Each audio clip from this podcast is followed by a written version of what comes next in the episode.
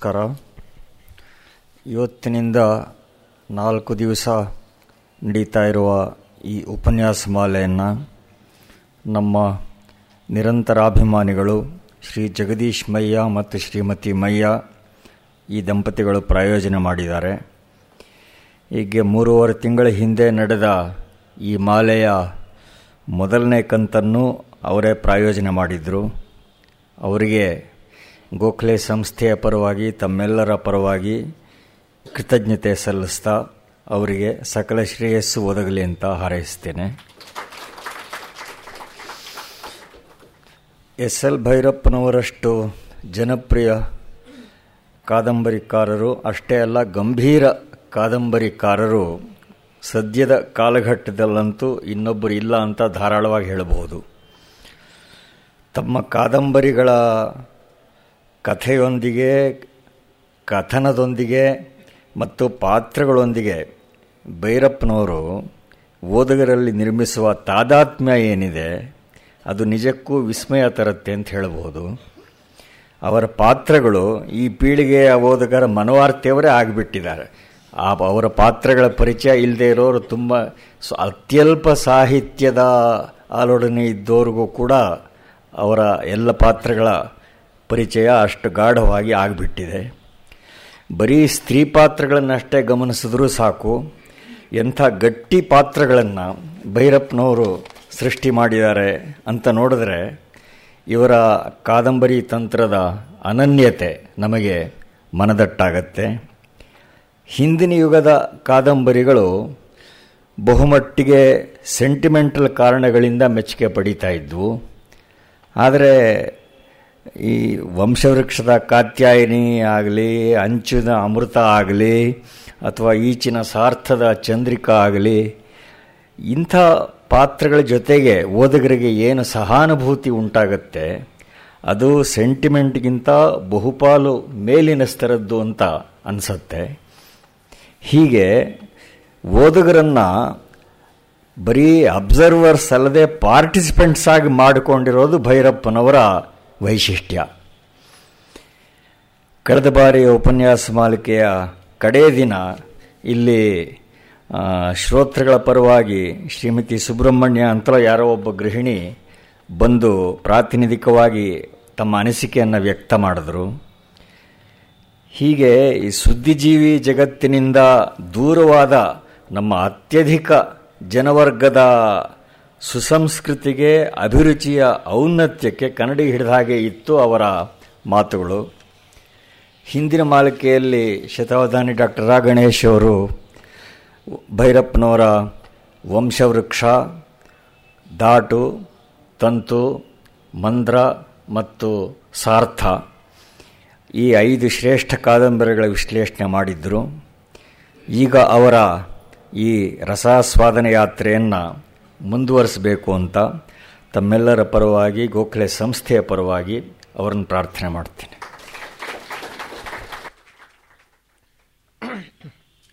ಓಂ ತತ್ಸತ್. ಎಲ್ಲರಿಗೆ ನಮಸ್ಕಾರ. ಕಳೆದ ಬಾರಿ ಭೈರಪ್ಪನವರ ಐದು ಗುಣ ಗಾತ್ರಗಳೆರಡರಲ್ಲಿ ತುಂಬ ದೊಡ್ಡವಾದ, ಗಣ್ಯವಾದ ಕಾದಂಬರಿಗಳನ್ನು ತೆಗೆದುಕೊಂಡಿದ್ದೆ. ತುಂಬ ಸಮಯಾಭಾವದಿಂದ ಒದ್ದಾಡಿದ್ದು ಆಯಿತು. ಈ ಬಾರಿ ಆ ರೀತಿ ಮಾಡಿಕೊಳ್ಳಬಾರದು.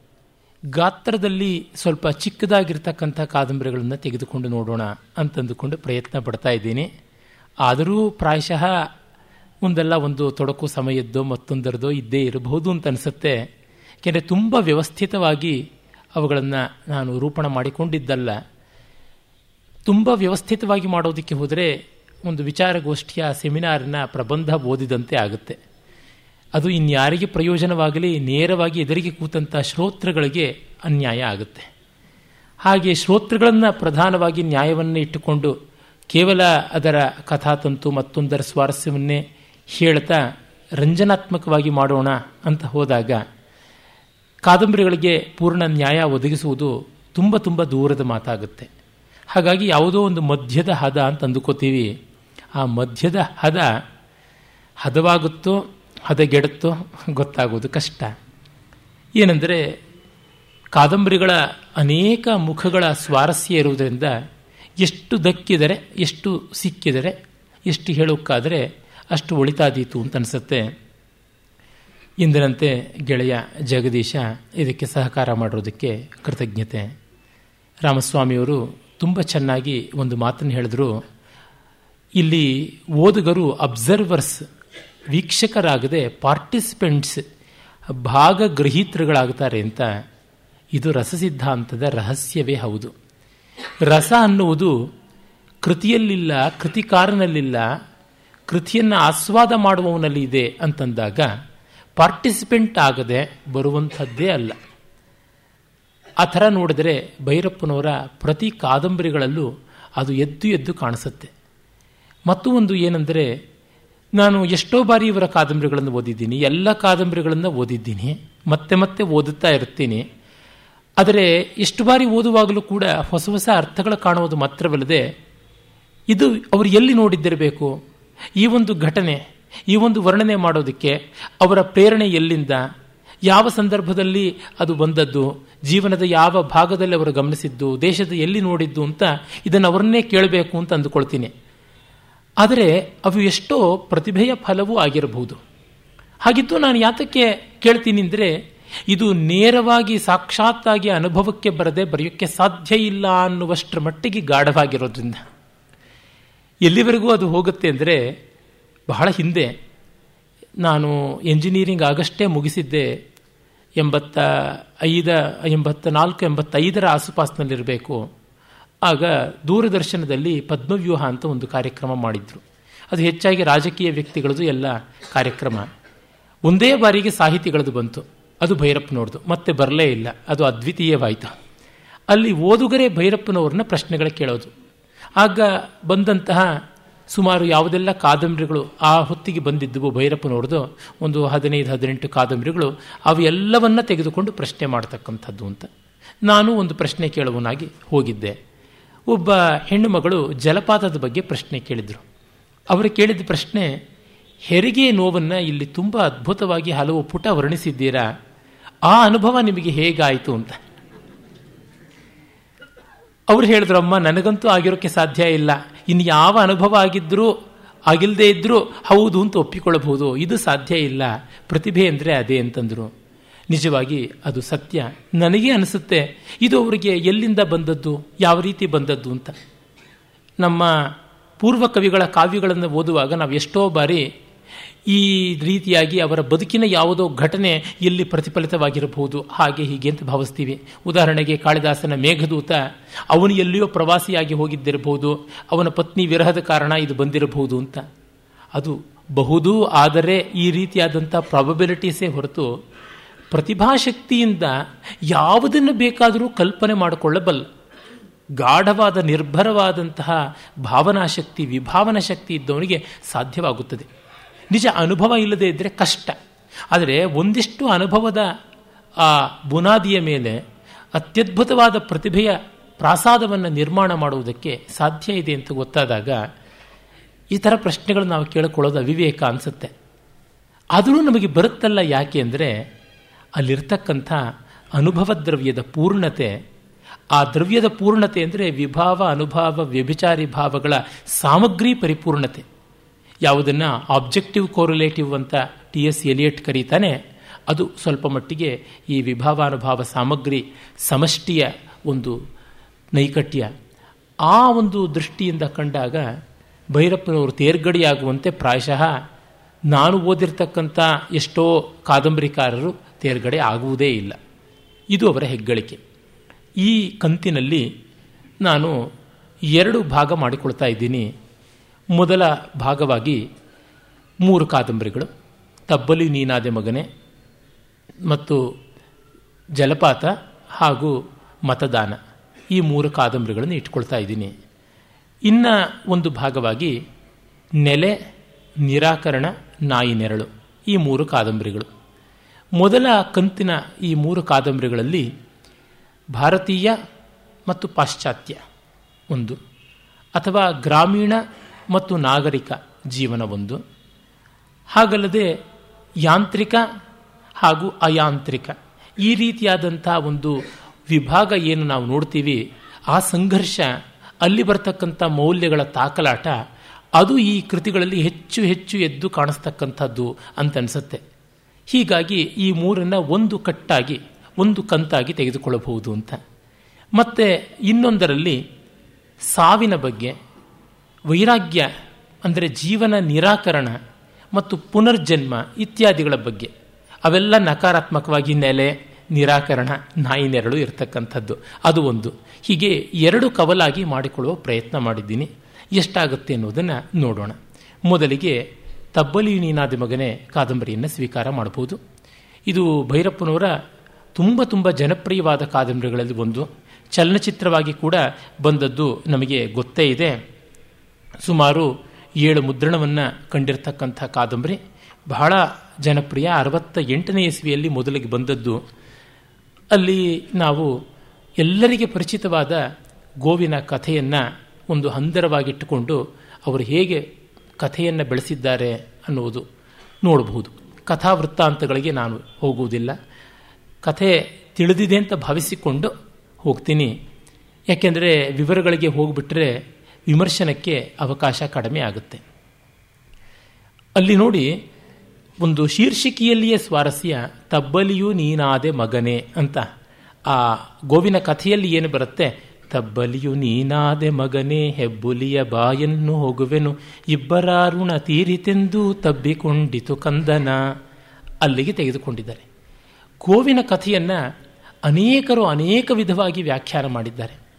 ಆದರೆ ಈಚಿನ ವರ್ಷಗಳಲ್ಲಿ ಕೆ ವಿ ಸುಬ್ಬಣ್ಣ ಅವರು ಒಂದು ಅದ್ಭುತವಾದ ದೃಷ್ಟಿಯಿಂದ ವಿವರಣೆ ಮಾಡಿದ್ದಾರೆ.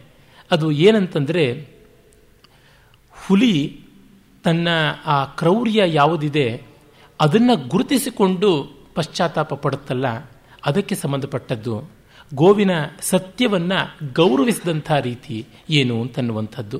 ಹೀಗೆ ಬಹಳ ಚೆನ್ನಾಗಿದೆ ಸುಬ್ಬಣ್ಣನವರ ದೃಷ್ಟಿ. ಅದಕ್ಕಿಂತ ವಿರುದ್ಧವಲ್ಲದೇ ಇದ್ದರೂ ಭಿನ್ನವಾದ ಮತ್ತೊಂದು ದೃಷ್ಟಿಯಿಂದ ನನ್ನ ಗೆಳೆಯರಾದ ಶಂಕರನಾರಾಯಣ ಉಪಾಧ್ಯಾಯರು ಗೋವಿನ ಕಥೆಯನ್ನು ಆಧರಿಸಿದ ಒಂದು ಯಕ್ಷಗಾನ ರೂಪಕದಲ್ಲಿ ಆ ಹಸು ಯಾವ ಒಂದು ದೊಡ್ಡ ತ್ಯಾಗ ಮಾಡಿತು. ಹಸು ಮಾಡಿದ ತ್ಯಾಗ ಏನು ಅಂತಂದರೆ ಮತ್ತೆ ವಾಪಸ್ ಬಂದದ್ದು. ಕರುವಿನ ಪ್ರೀತಿಯನ್ನು ಬದಿಗಿಟ್ಟು ಬಂದದ್ದು. ಅದನ್ನು ಹುಲಿ ಗುರುತಿಸಿದ್ದು ಸತ್ಯವೇ ಹೌದಾದರೂ ಹುಲಿ ಗುರುತಿಸಿದ್ದು ಏನು ಹಸುವಿನಲ್ಲಿ? ಮತ್ತು ಹಸು ಹುಲಿಯಲ್ಲಿ ಗುರುತಿಸಿದ್ದೇನು ಪರಸ್ಪರ ಅನ್ನುವುದನ್ನು ನೋಡಿದಾಗ ಗೊತ್ತಾಗುತ್ತೆ. ಎರಡೂ ಕೂಡ ಗುರುತಿಸಿಕೊಂಡಿದ್ದು ಹಸಿವಿನ ಬೆಲೆಯನ್ನು. ಕರುವಿನ ಹಸಿವಿನ ಬೆಲೆಯನ್ನು ಗಮನಿಸಿ ಹುಲಿ ಹಸುವನ್ನು ಕಳಿಸಿಕೊಡ್ತು. ಒಂದು ನಿಮಿಷಕ್ಕೆ ಮಲೆಯ ಕೊಟ್ಟು ಬಂದು ಸೇರುವೆ ನಿಲ್ಲಿಗೆ ಅಂತ ಹೋದದ್ದನ್ನು ಗೌರವಿಸ್ತು. ಅದೇ ರೀತಿ ಹಸು ಕೂಡ ಕರುವಿನ ಹಸಿವನ್ನು ಹಿಂಗಿಸಿ, ಮತ್ತೆ ಮುಂದಿನ ಹಸಿವು ಹಿಂಗುವುದಕ್ಕೆ ಅಮ್ಮಗಳಿರ, ಅಪ್ಪಗಳಿರ, ಎನ್ನ ತಾ, ಅಕ್ಕಗಳಿರ, ಎನ್ನ ತಾಯೊಡ ಹುಟ್ಟುಗಳಿರ ಅಂತ ಹೇಳಿ ನಿಮ್ಮ ಕಂದ ನಿಂದು ಕಾಣಿರಿ, ತಬ್ಬಲಿ ನೀ ಕರುವನು ಅಂತ ಮತ್ತೆ ಬಂತು. ಬಂದ ಮೇಲೆ ಖಂಡವಿದೆಕೋ, ಮಾಂಸವಿದೆಕೋ, ಗುಂಡಿಗೆಯ ಬಿಸಿ ರಕ್ತವಿದೆಕೋ ಅಂತ ಹೇಳಿ ಆ ಹುಲಿ ಹಸಿವನ್ನು ಗುರುತಿಸಿ ತಣಿಸ್ತಕ್ಕಂಥ ಪ್ರಯತ್ನ. ಹಸಿವು ಒಂದು ಶಾಶ್ವತವಾದಂಥ ವಾಸ್ತವ, ಫ್ಯಾಕ್ಟ್. ಆದರೆ ಅದನ್ನು ಒಂದು ಮೌಲ್ಯವಾಗಿ ಈ ಗೋವು ಮತ್ತು ಹುಲಿ ಎರಡೂ ಗುರುತಿಸಿಕೊಂಡಿವೆ. ಅದರಿಂದ ಈ ಮೌಲ್ಯವಾಗಿ ಒಂದನ್ನು ಗುರುತಿಸುವುದು ಪ್ರಾಣಿ ಮಾತ್ರದ ಸ್ತರದಿಂದ ಮನುಷ್ಯನ, ಮನುಷ್ಯೋತ್ತಮನ ಸ್ತರಕ್ಕೆ ಏರ್ತಕ್ಕಂಥದ್ದು ಅಂತ.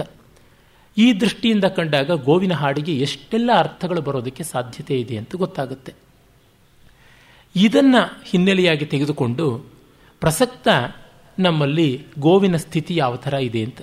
ಬಹಳ ಸೆಂಟಿಮೆಂಟಲ್ ಇಶ್ಯೂ ತುಂಬ ತುಂಬ ಭಾವನ ಭಾವೋದ್ರೇಕದ ಭಾವೋನ್ನತಿಯ ಅಥವಾ ಭಾವಶಬಲತೆಯ ಎಲ್ಲ ರೀತಿಯಾದಂಥ ಆಯಾಮಗಳಲ್ಲಿ ಬರೋದಕ್ಕೆ ಸಾಧ್ಯ ಇರುವಾಗಲೂ ಲೇಖಕರು ಎರಡನ್ನೂ ಗಮನಿಸಿಕೊಂಡಿದ್ದಾರೆ. ಅದು ತುಂಬ ದೊಡ್ಡದು. ಭೈರಪ್ಪನವರು ವಸ್ತುವಿನ ಎಲ್ಲ ಮುಖಗಳನ್ನು ತೋರ್ಪಡಿಸ್ತಾರೆ. ತೋರ್ಪಡಿಸಿಯೂ ಅವರ ಮೌಲ್ಯದ ಕಡೆಗೆ ನಿಲ್ತಾರೆ. ಅದು ನಿಲ್ಲುವಂಥದ್ದು ತಪ್ಪು ಅಂತ ಯಾರಾದರೂ ಹೇಳಿದ್ರೆ ಭೈರಪ್ಪನವರು ಕಾದಂಬರಿ ಬರೀಬಾರದು ಅಂತ ಅನ್ನಬೇಕು. ಅವರು ಬರೀಬೇಕಾಗಿದ್ದೆ ಹಾಗಾದರೆ ಒಂದು ತರ್ಕ ಗ್ರಂಥ ಅಂತ ಹೇಳಬೇಕು.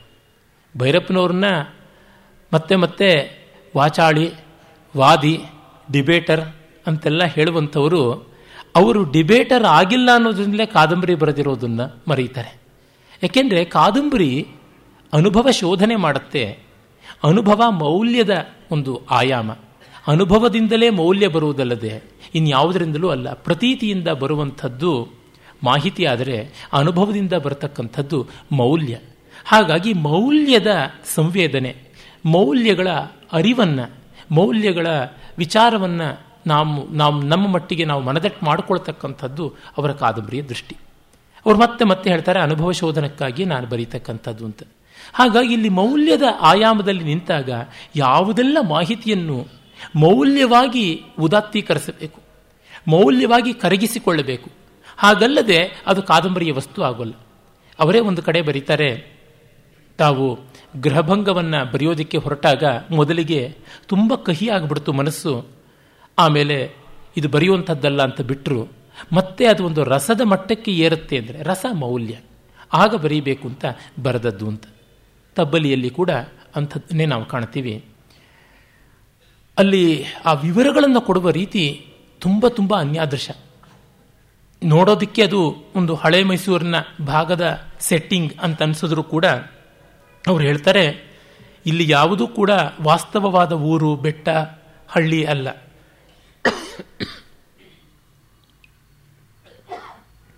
ಸ್ವಲ್ಪ ಹೆಸರುಗಳನ್ನು ಬದಲಾಯಿಸಿಕೊಂಡ್ರೆ ನಮ್ಮ ದೇಶದ, ನಮ್ಮ ರಾಜ್ಯದ ಯಾವ ಊರು, ಯಾವ ಹಳ್ಳಿ, ಯಾವ ಬೆಟ್ಟ ಕೂಡ ಆಗಬಹುದು ಅಂತಾರೆ. ಆ ಮೂಲಕವೇ ಈ ಸಮಸ್ಯೆಗೆ ಸಮಗ್ರ ಭಾರತೀಯವಾದ ಆಯಾಮದಲ್ಲಿರ್ತಕ್ಕಂಥ ಒಂದು ಗಾಂಭೀರ್ಯ ಏನು, ತುರ್ತು ಏನು, ತೀವ್ರತೆ ಏನು ಅನ್ನೋದು ಕೂಡ ಅವರು ತೋರ್ಪಡಿಸ್ತಾ ಇದ್ದಾರೆ. ಮೊದಲಿಗೆ ಎಲ್ಲ ಸರಿಯಾಗಿ ನಡೀತಾ ಇದ್ದಾಗ ತೊಂದರೆ ಇಲ್ಲ. ಯುಗಸಂಧಿಯಲ್ಲಿಯೇ ಈ ಸಂಘರ್ಷ ಬರುವುದು. ಹಿಂದೆಯೇ ನಾನು ಆ ಮಾತನ್ನು ವಂಶವೃಕ್ಷದ ಒಂದು ಪೀಠಿಕಾ ರೂಪವಾಗಿ ತಿಳಿಸುವಾಗಲೇ ಪ್ರಸ್ತಾವಿಸಿದ್ದೆ. ಯುಗಸಂಧಿಯಲ್ಲಿ ಮೌಲ್ಯಗಳ ಸಂಘರ್ಷ ಅಂತ. ನಮಗೆ ನಮ್ಮ ಪರಂಪರೆಗಿಂತ, ನಮ್ಮ ಜೀವನ ಪದ್ಧತಿಗಿಂತ ಬೇರೆಯದಾದ ಜನಜೀವನ ಪದ್ಧತಿ, ಆಡಳಿತದ ಪದ್ಧತಿ, ವಿಚಾರದ ಪದ್ಧತಿ, ಶಿಕ್ಷಣ ಪದ್ಧತಿ ಎಲ್ಲ ಬಂದಾಗ ಈ ಸಂಘರ್ಷ ಆರಂಭವಾಯಿತು.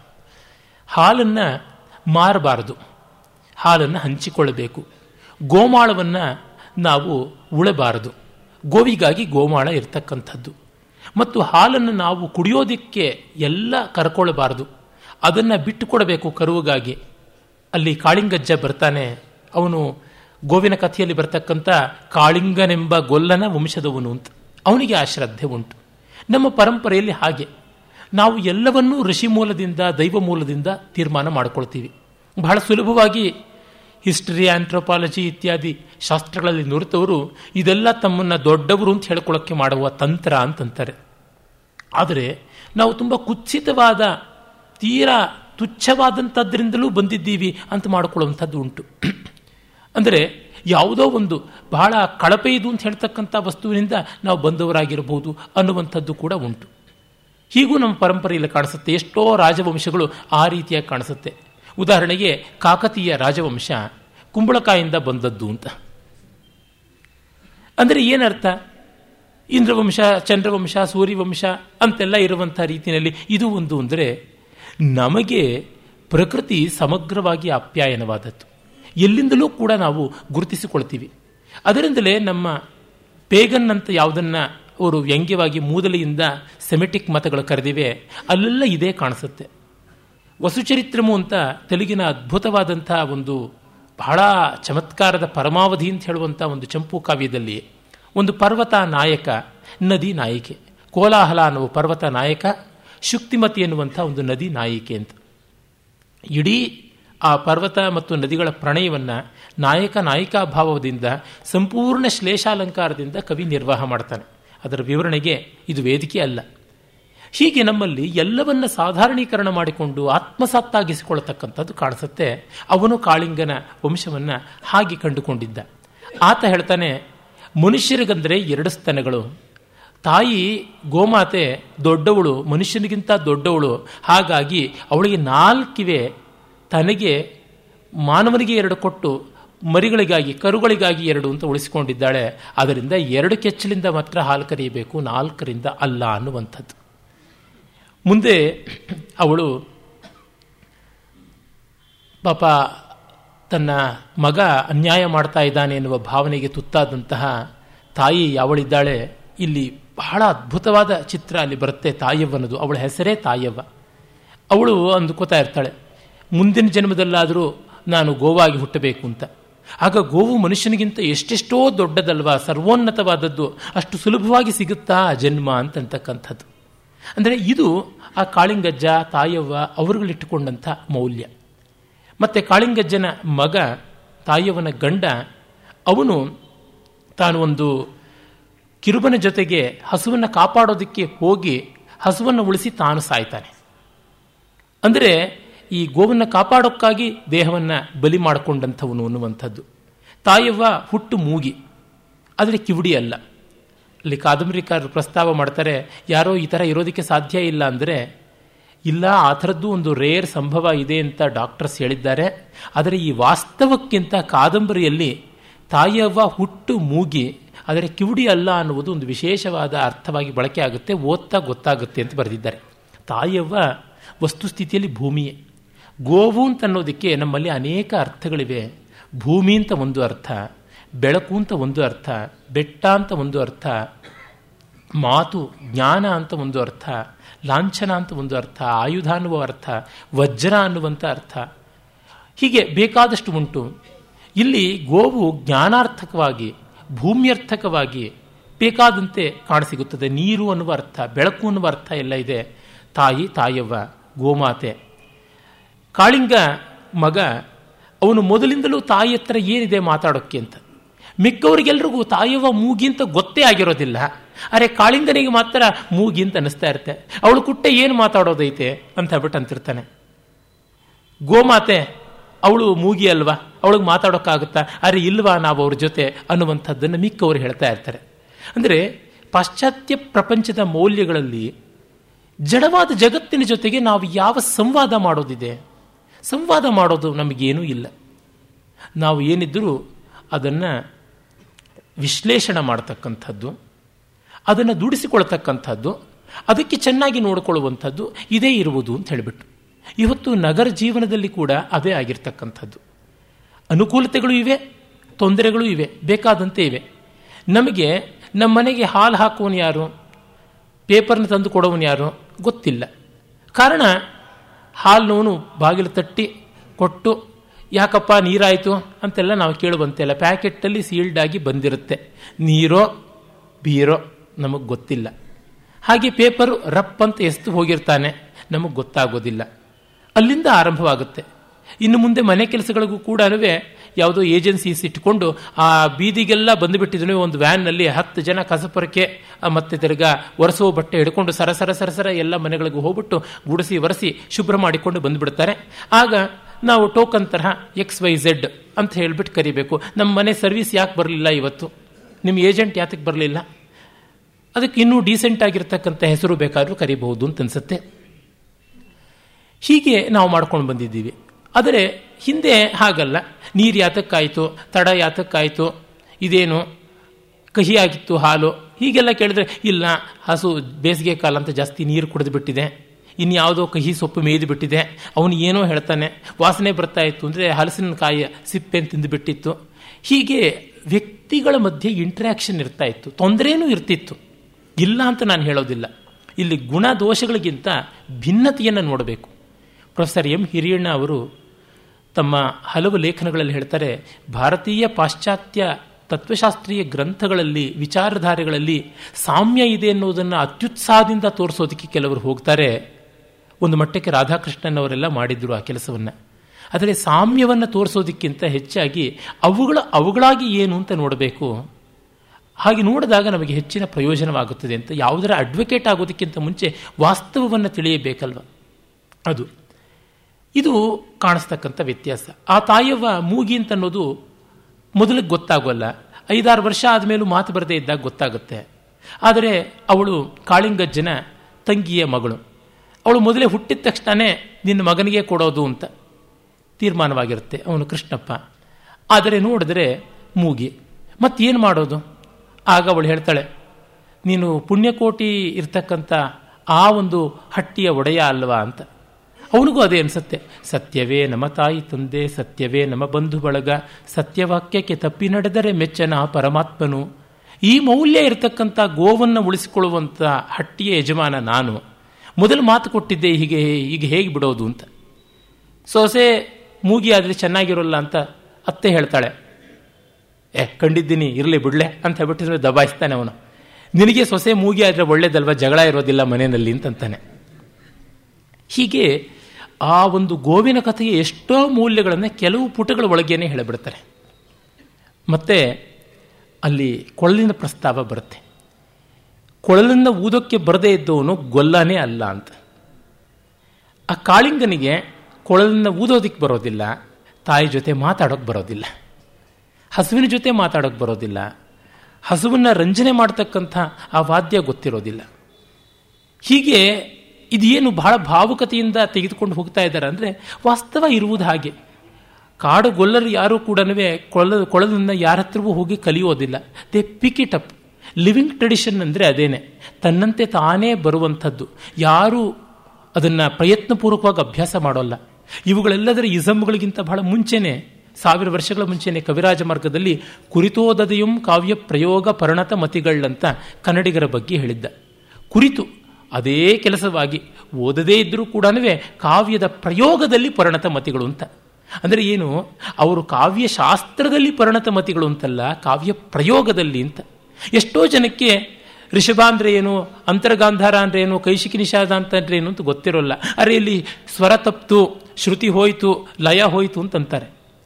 ತೆಲುಗಿನಲ್ಲಿ ಅವಧಾನ ಸಭೆಗಳಲ್ಲಿ ಎಷ್ಟೋ ಜನ, ಆ, ಇಲ್ಲಿ ಯತಿಭಂಗ ಆಗ್ಬಿಡ್ತು, ಇಲ್ಲಿ ಛಂದಸ್ ಹೊರಟೋಗ್ಬಿಡ್ತು ಅಂತಂತಾರೆ. ಅಂದರೆ ಅವರ ಕೇಳ್ಮೆಯಿಂದ ಬಂದದ್ದು, ಪ್ರಯೋಗದಿಂದ ಲಕ್ಷೈಕ ಚಕ್ಷುಷ. ಭಾಸ್ಕರಾಚಾರ್ಯ ತ್ರಿಪಾಠಿ ಎನ್ನುವ ನನ್ನ ಒಬ್ಬ ಸ್ನೇಹಿತರು, ಸಂಸ್ಕೃತ ಕವಿ ವಿದ್ವಾಂಸರು ಭೋಪಾಲಲ್ಲಿದ್ದಾರೆ.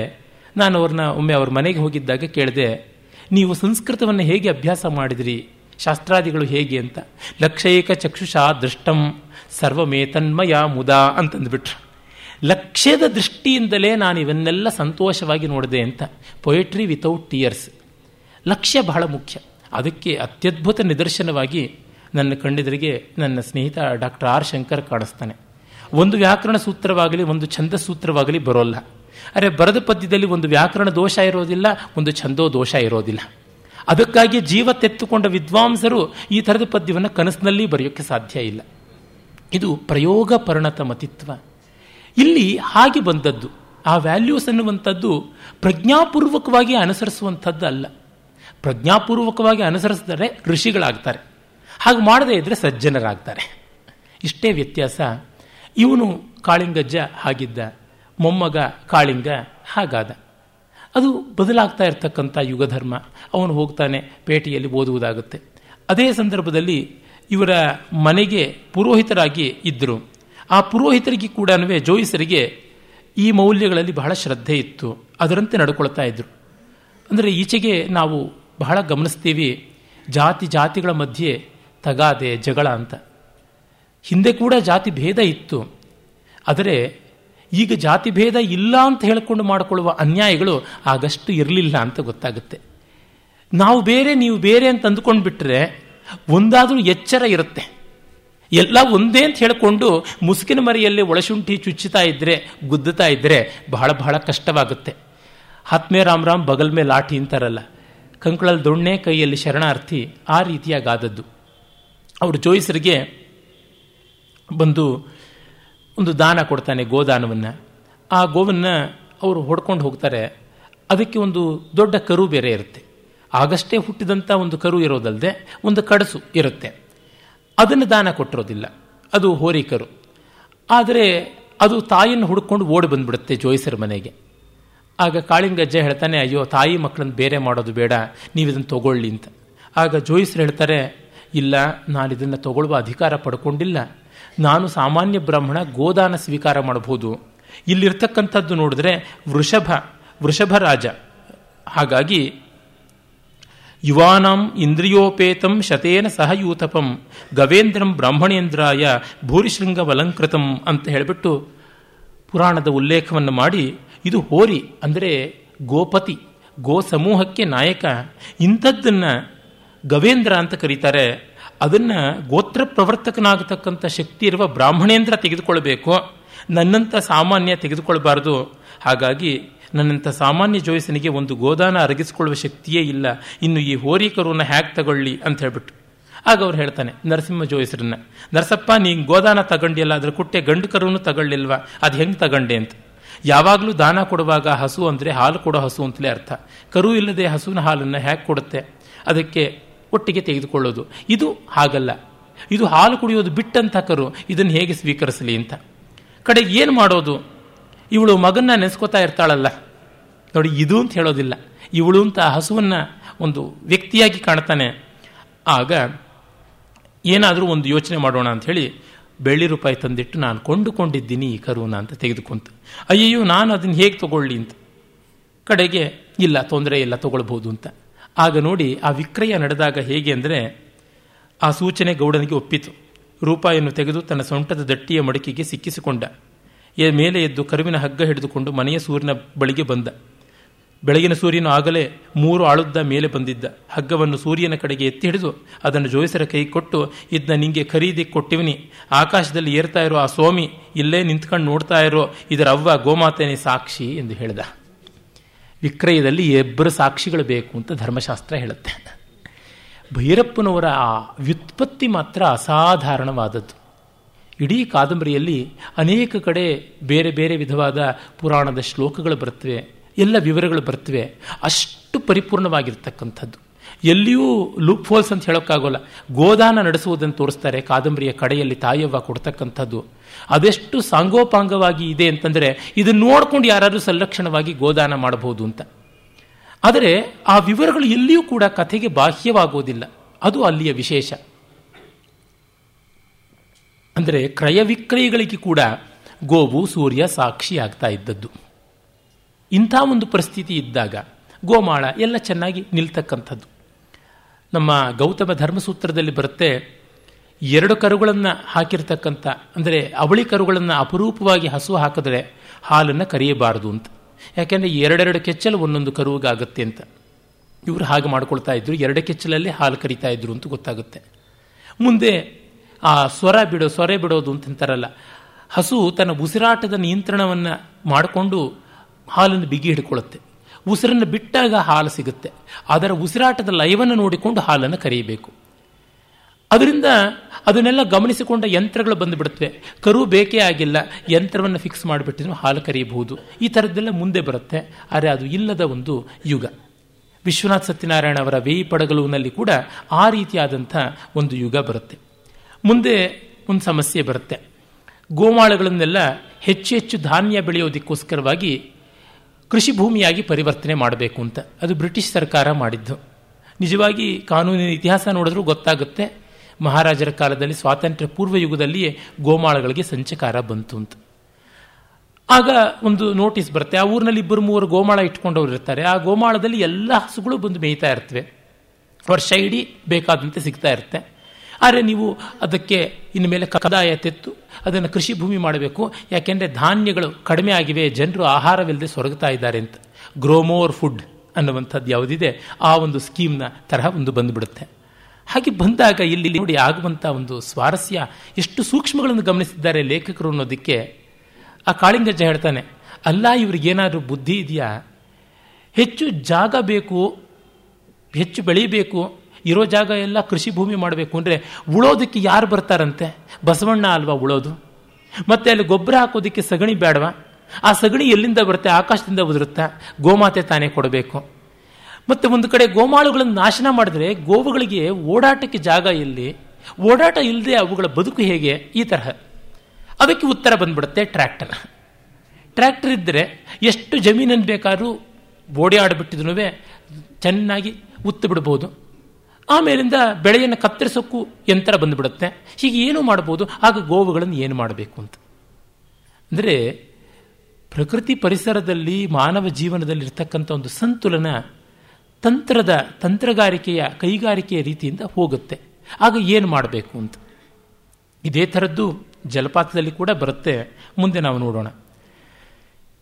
ಆಗ ಕಾಳಿಂಗೆ ಗೌಡ ಏನು ಮಾಡ್ತಾನೆ? ಹೋಗ್ಬಿಟ್ಟಿದ್ರು ಅಮಿಲ್ದಾರ್ ಹತ್ರ ಹೋಗ್ತಾರೆ. ಅದು ಬಹಳ ಚೆನ್ನಾಗಿದೆ. ಅವರು ಎಷ್ಟು ಚೆನ್ನಾಗಿ ಇವ್ರನ್ನ ಗೌರವದಿಂದ ಕಾಣ್ತಾರೆ, ಏನು ಅಂತ. ಆಮೇಲೆ ಮುಂದಿನ ಜನರೇಷನ್ನಲ್ಲಿ ಅಮಲ್ದಾರಗಳು ಹೇಗೆ ವರ್ತಿಸ್ತಾರೆ ಎನ್ನುವಂಥದ್ದು ಬರುತ್ತೆ. ಇದೆಲ್ಲ ಭೈರಪ್ಪನವರು ಕಲ್ಪಿಸಿಕೊಂಡು ಬರೆದಿದ್ದಾರೆ, ಬಯಾಸ್ಡ್ ಆಗಿ ಬರೆದಿದ್ದಾರೆ, ಪ್ರತಿಗಾಮಿಗಳಾಗಿ ಬರೆದಿದ್ದಾರೆ ಅಂತೆಲ್ಲ ಹೇಳ್ತಾರೆ. ನಮ್ಮಪ್ಪ ಭೈರಪ್ಪನವ್ರನ್ನೂ ಓದಿಲ್ಲ, ಅನಂತಮೂರ್ತಿಗಳನ್ನು ಓದಿಲ್ಲ, ಯಾರನ್ನೂ ಓದಿರಲಿಲ್ಲ. ಅವರಿಗೆ ಯಾವ ಈ ರೀತಿಯಾದಂಥ ಒಂದು ಕಲ್ಪನೆಯೂ ಇರಲಿಲ್ಲ. ಆದರೆ ಅವರ ಅವರ ಬಾಲ್ಯದಿಂದ ನಡೆದದ್ದು, ಅವರ ಅನುಭವದ್ದು ಹೇಳ್ತಾ ಇದ್ರು, ಆದಷ್ಟು ಅಚ್ಚುಕಟ್ಟಾಗಿ ತಬ್ಬಲಿ ನೀನಾದ ಮಗನೇ ಈ ವಿಚಾರಧಾರೆಗೆ ಹೊಂದಿಕೊಳ್ತಕ್ಕಂಥದ್ದು. ಜಲಪಾತದಲ್ಲಿ ಕೂಡ ಬರುತ್ತೆ. ಆಗ ಅಮಲ್ದಾರಗಳು, ತಹಸೀಲ್ದಾರ್ಗಳು, ಶಿರಸ್ತೆದಾರರು, ಶೇಖ್ದಾರಗಳು ಇವರುಗಳೆಲ್ಲ ಹೇಗೆ ನಡ್ಕೊಳ್ತಾ ಇದ್ರು? ಆಗ ಲಂಚ, ಋಷವತ್ತು ಅನ್ನೋದು ಇತ್ತ ಹೇಗೆ? ರೈತರು ಹೋಗ್ಬಿಟ್ಟು ಒಂದು ಅಷ್ಟು ಬೆಣ್ಣೆಯನ್ನು ಕೊಡೋದು, ತರಕಾರಿ ಕೊಡೋದು, ಭತ್ತ ಇತ್ಯಾದಿ ಧಾನ್ಯ ಕೊಡೋದು ಮಾಡ್ತಾ ಇದ್ರು.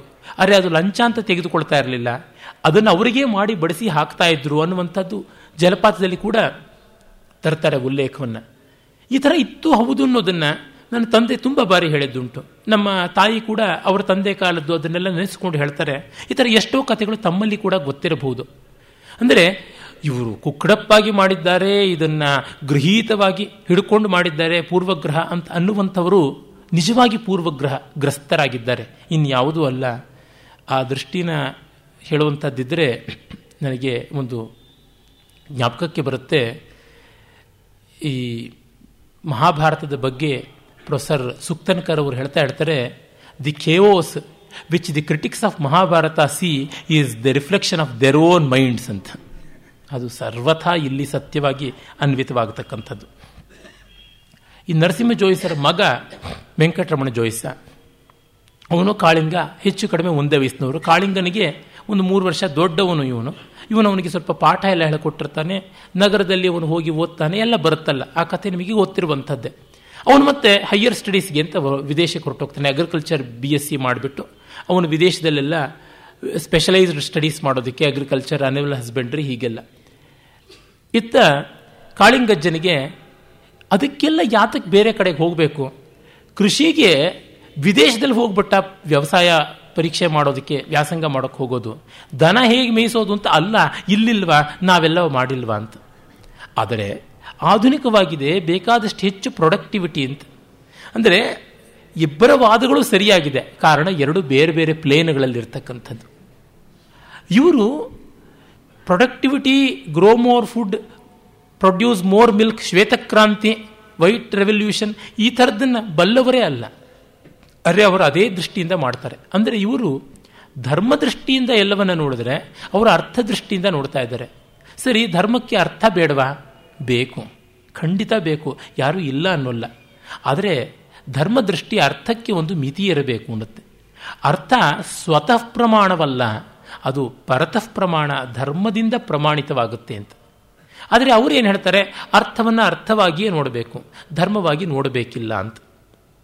ಆದರೆ ಈಗ ನಾವು ಎರಡು ಸಾವಿರದ ಎಂಟರ ಹೊಸಲಿನಲ್ಲಿದ್ದೀವಲ್ಲ ಈಗ ನೋಡಿದ್ರೆ ಗೊತ್ತಾಗ್ತಾ ಇದೆ, ತಬ್ಬಲಿಯಲ್ಲಿ ಹತ್ರ ಹತ್ರ ಐವತ್ತು ವರ್ಷಗಳ ಹಿಂದೆ, ನಲವತ್ತು ವರ್ಷಗಳ ಹಿಂದೆ ಭೈರಪ್ಪನವರು ಏನು ಬರೆದಿದ್ದಾರೆ, ಅದೆಲ್ಲ ಕೂಡ ಈಗ ನಮಗೆ ಮತ್ತೆ ಅನುಭವಕ್ಕೆ ಬರ್ತಾ ಇದೆ.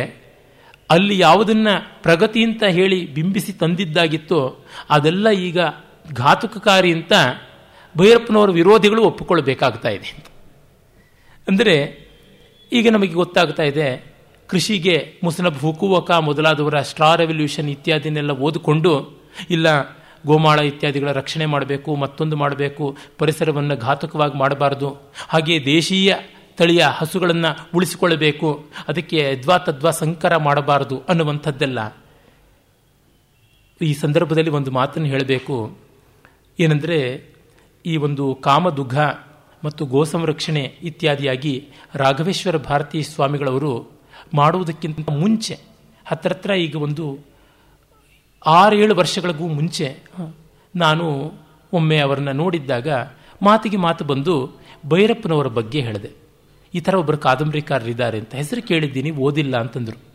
ನಾನು ಸುಮ್ಮನೆ ತಬ್ಬಲಿನೇನಾದ ಮಗನೇ ಕಾದಂಬರಿಯ ಕಥೆಯನ್ನು ಹೇಳಿದೆ. ಕೇಳಿದಾಗ ಸ್ವಾಮಿಗಳಿಗೆ ಕಣ್ಣಲ್ಲಿ ನೀರು ಬಂತು. ಎಷ್ಟು ಅದ್ಭುತವಾದದ್ದು. ಇದೊಬ್ಬ ಋಷಿ ಪ್ರಜ್ಞೆಯಿಂದ ಮಾತ್ರ ಬರೆಯೋದಕ್ಕೆ ಸಾಧ್ಯ ಅಂತ ಹೇಳಿಬಿಟ್ಟು ತುಂಬ ಮನಸ್ಸು ತುಂಬಿಸಿಕೊಂಡ್ರು. ನನಗೆ ಗೊತ್ತಿಲ್ಲ. ಈ ಕಾದಂಬರಿ ಏನಾದರೂ ಅವರಿಗೆ ಆ ಕಾಮದುಗ ಮತ್ತು ದೇಶೀಯ ಗೋವಿನ ತಳಿಗಳನ್ನು ಉಜ್ಜೀವನ ಮಾಡೋದಕ್ಕೆ ಸ್ಫೂರ್ತಿಯಾಯಿತೋ ಏನೋ ಗೊತ್ತಿಲ್ಲ. ಆದರೆ ಅವರು ಒಮ್ಮೆ ಭೈರಪ್ಪನವ್ರನ್ನ ಕರೆಸಿದ್ರು ಒಂದು ವಿಶೇಷ ಸಮಾರಂಭಕ್ಕೆ ಎನ್ನುವುದನ್ನು ಬಲ್ಲೆ. ನಾನು ನೋಡಿಲ್ಲ ಆ ಸಂದರ್ಭ. ಆದರೆ ಹೀಗೆ ಒಂದು ದೊಡ್ಡ ಆಂದೋಲನ ಉಂಟಾಗುವುದಕ್ಕೆ ಪರೋಕ್ಷವಾಗಿ ಅಥವಾ ಪ್ರತ್ಯಕ್ಷವಾಗಿ ಇವರ ಕಾದಂಬರಿ ಕಾರಣವಾಗಿದೆ ಅಂತಂದರೆ ಕಾರಣ ಇಷ್ಟೇ, ಎಲ್ಲವನ್ನ ಏಕರೂಪತೆಗೆ ತರೋದು ದೊಡ್ಡ ಅನ್ಯಾಯ ಅಂತ ಇಲ್ಲಿ ಹೇಳ್ತಾ ಇದ್ದಾರೆ. ಅದರಿಂದ ಆಗುವ ಅನ್ಯಾಯ ಏನು ಅನ್ನೋದನ್ನು ತೋರ್ಪಡಿಸ್ತಾ ಇದ್ದಾರೆ. ಅದನ್ನೇ ತಾನೇ ಇವತ್ತು ನಮ್ಮ ಭೈರಪ್ಪ ವಿರೋಧಿಗಳು ಅನ್ನುವ ಗುಂಪಿನವರು ಕೂಡ ಬಹುಸಂಸ್ಕೃತಿ ಅಂತ ಹೇಳೋದಕ್ಕೆ ಹೊರಟದ್ದು. ಆದರೆ ಭೈರಪ್ಪನವರು ಹೇಳಿದ್ರೆ ಮಾತ್ರ ವಿಷವಾಗುತ್ತೆ. ಅನ್ಯಮುಖೇ ದುರ್ವಾದು, ಯಃ ಪ್ರಿಯವದನೆ ಸ ಏವ ಪರಿಹಾಸ. ಇತರೇಂಧನ ಜನ್ಮಾಯೋ ಧೂಮ ಸೋಗುರು ಭವೋ ಧೂಪ. ಹಾಗಾಗಿಬಿಟ್ಟಿದೆ. ಇಷ್ಟ ಇದ್ದವರು ಬೆನ್ನಿಗೆ ಗುದ್ದಿದ್ರು, ಮೆಚ್ಚುಗೆಯಿಂದ ತಟ್ಟಿದ್ರು. ಇಷ್ಟ ಇಲ್ದಿದ್ದವರು ತಟ್ಟಿದ್ರು, ಬೆನ್ನಿಗೆ ಗುದ್ದಿದ್ರು ಅಂತ. ಕಾರಣ ಇಷ್ಟ ಇಲ್ಲದಿದ್ದರು ಅನ್ನೋದು ಒಂದೇ, ಇನ್ಯಾವುದೂ ಅಲ್ಲ ಅಂತ ಗೊತ್ತಾಗುತ್ತೆ. ಅವರಲ್ಲಿ ಹೇಳ್ತಾರೆ, ಈ ಹಸುಗಳಿಗೆ ಯಾವ್ಯಾವ ರೋಗ ಬರುತ್ತೆ, ಯಾವ್ಯಾವ ಚಿಕಿತ್ಸೆ ಮಾಡಬೇಕು ಅನ್ನೋದು ಎಷ್ಟೋ ನನಗೆ ಗೊತ್ತಿದೆ.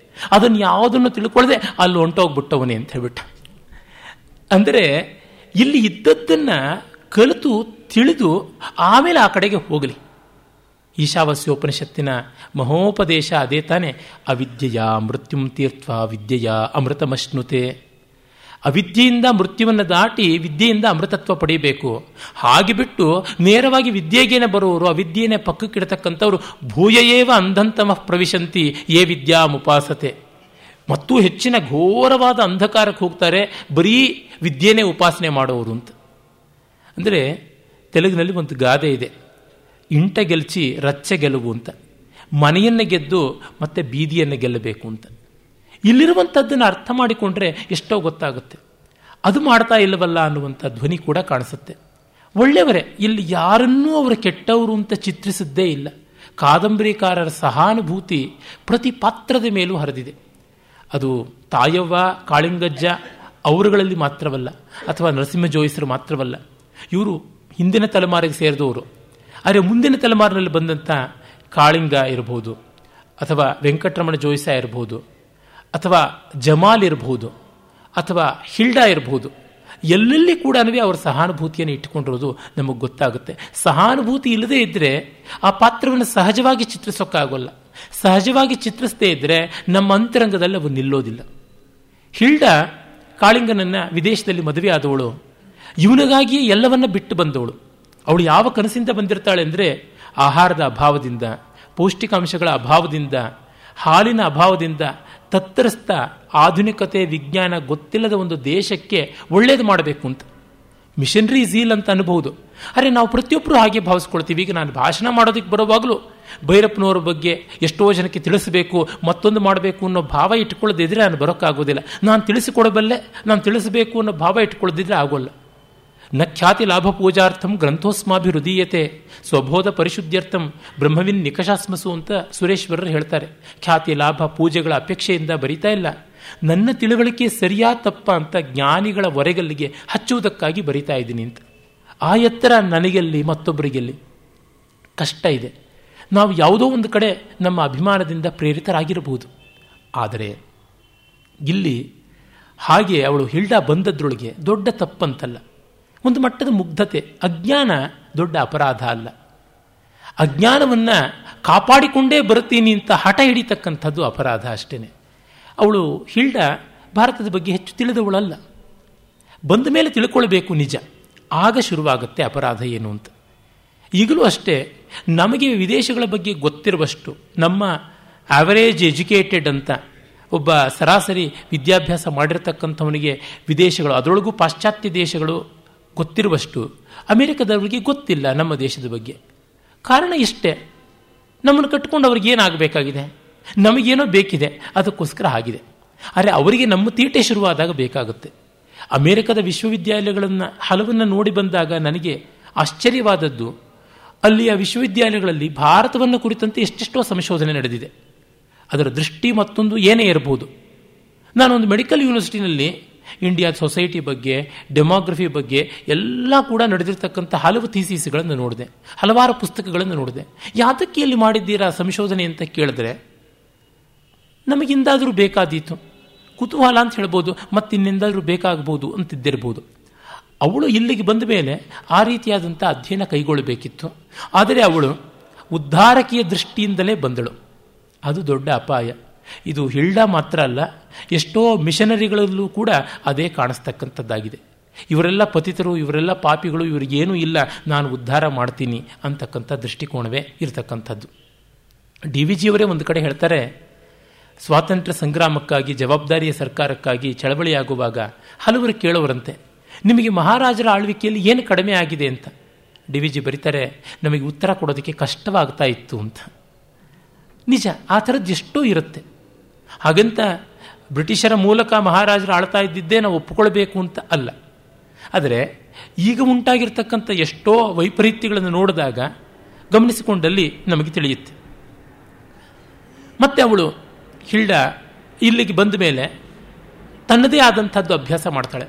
ಒಂದು ಕಡೆ ವೆಂಕಟರಮಣ ಭಟ್ಟ ಹೇಳ್ತಾನೆ, ನೀವು ಧಾನ್ಯವನ್ನು ಬೆಳಿಬೇಕು, ಆಹಾರ ಧಾನ್ಯ ಅಂತೆಲ್ಲ ಹೇಳಿ ಗೋಮಾಳ ಎಲ್ಲರವೇ ಬೇಲಿ ಹಾಕ್ಕೊಂಡು ವ್ಯವಸ್ಥೆ ಮಾಡಿದ್ರಿ.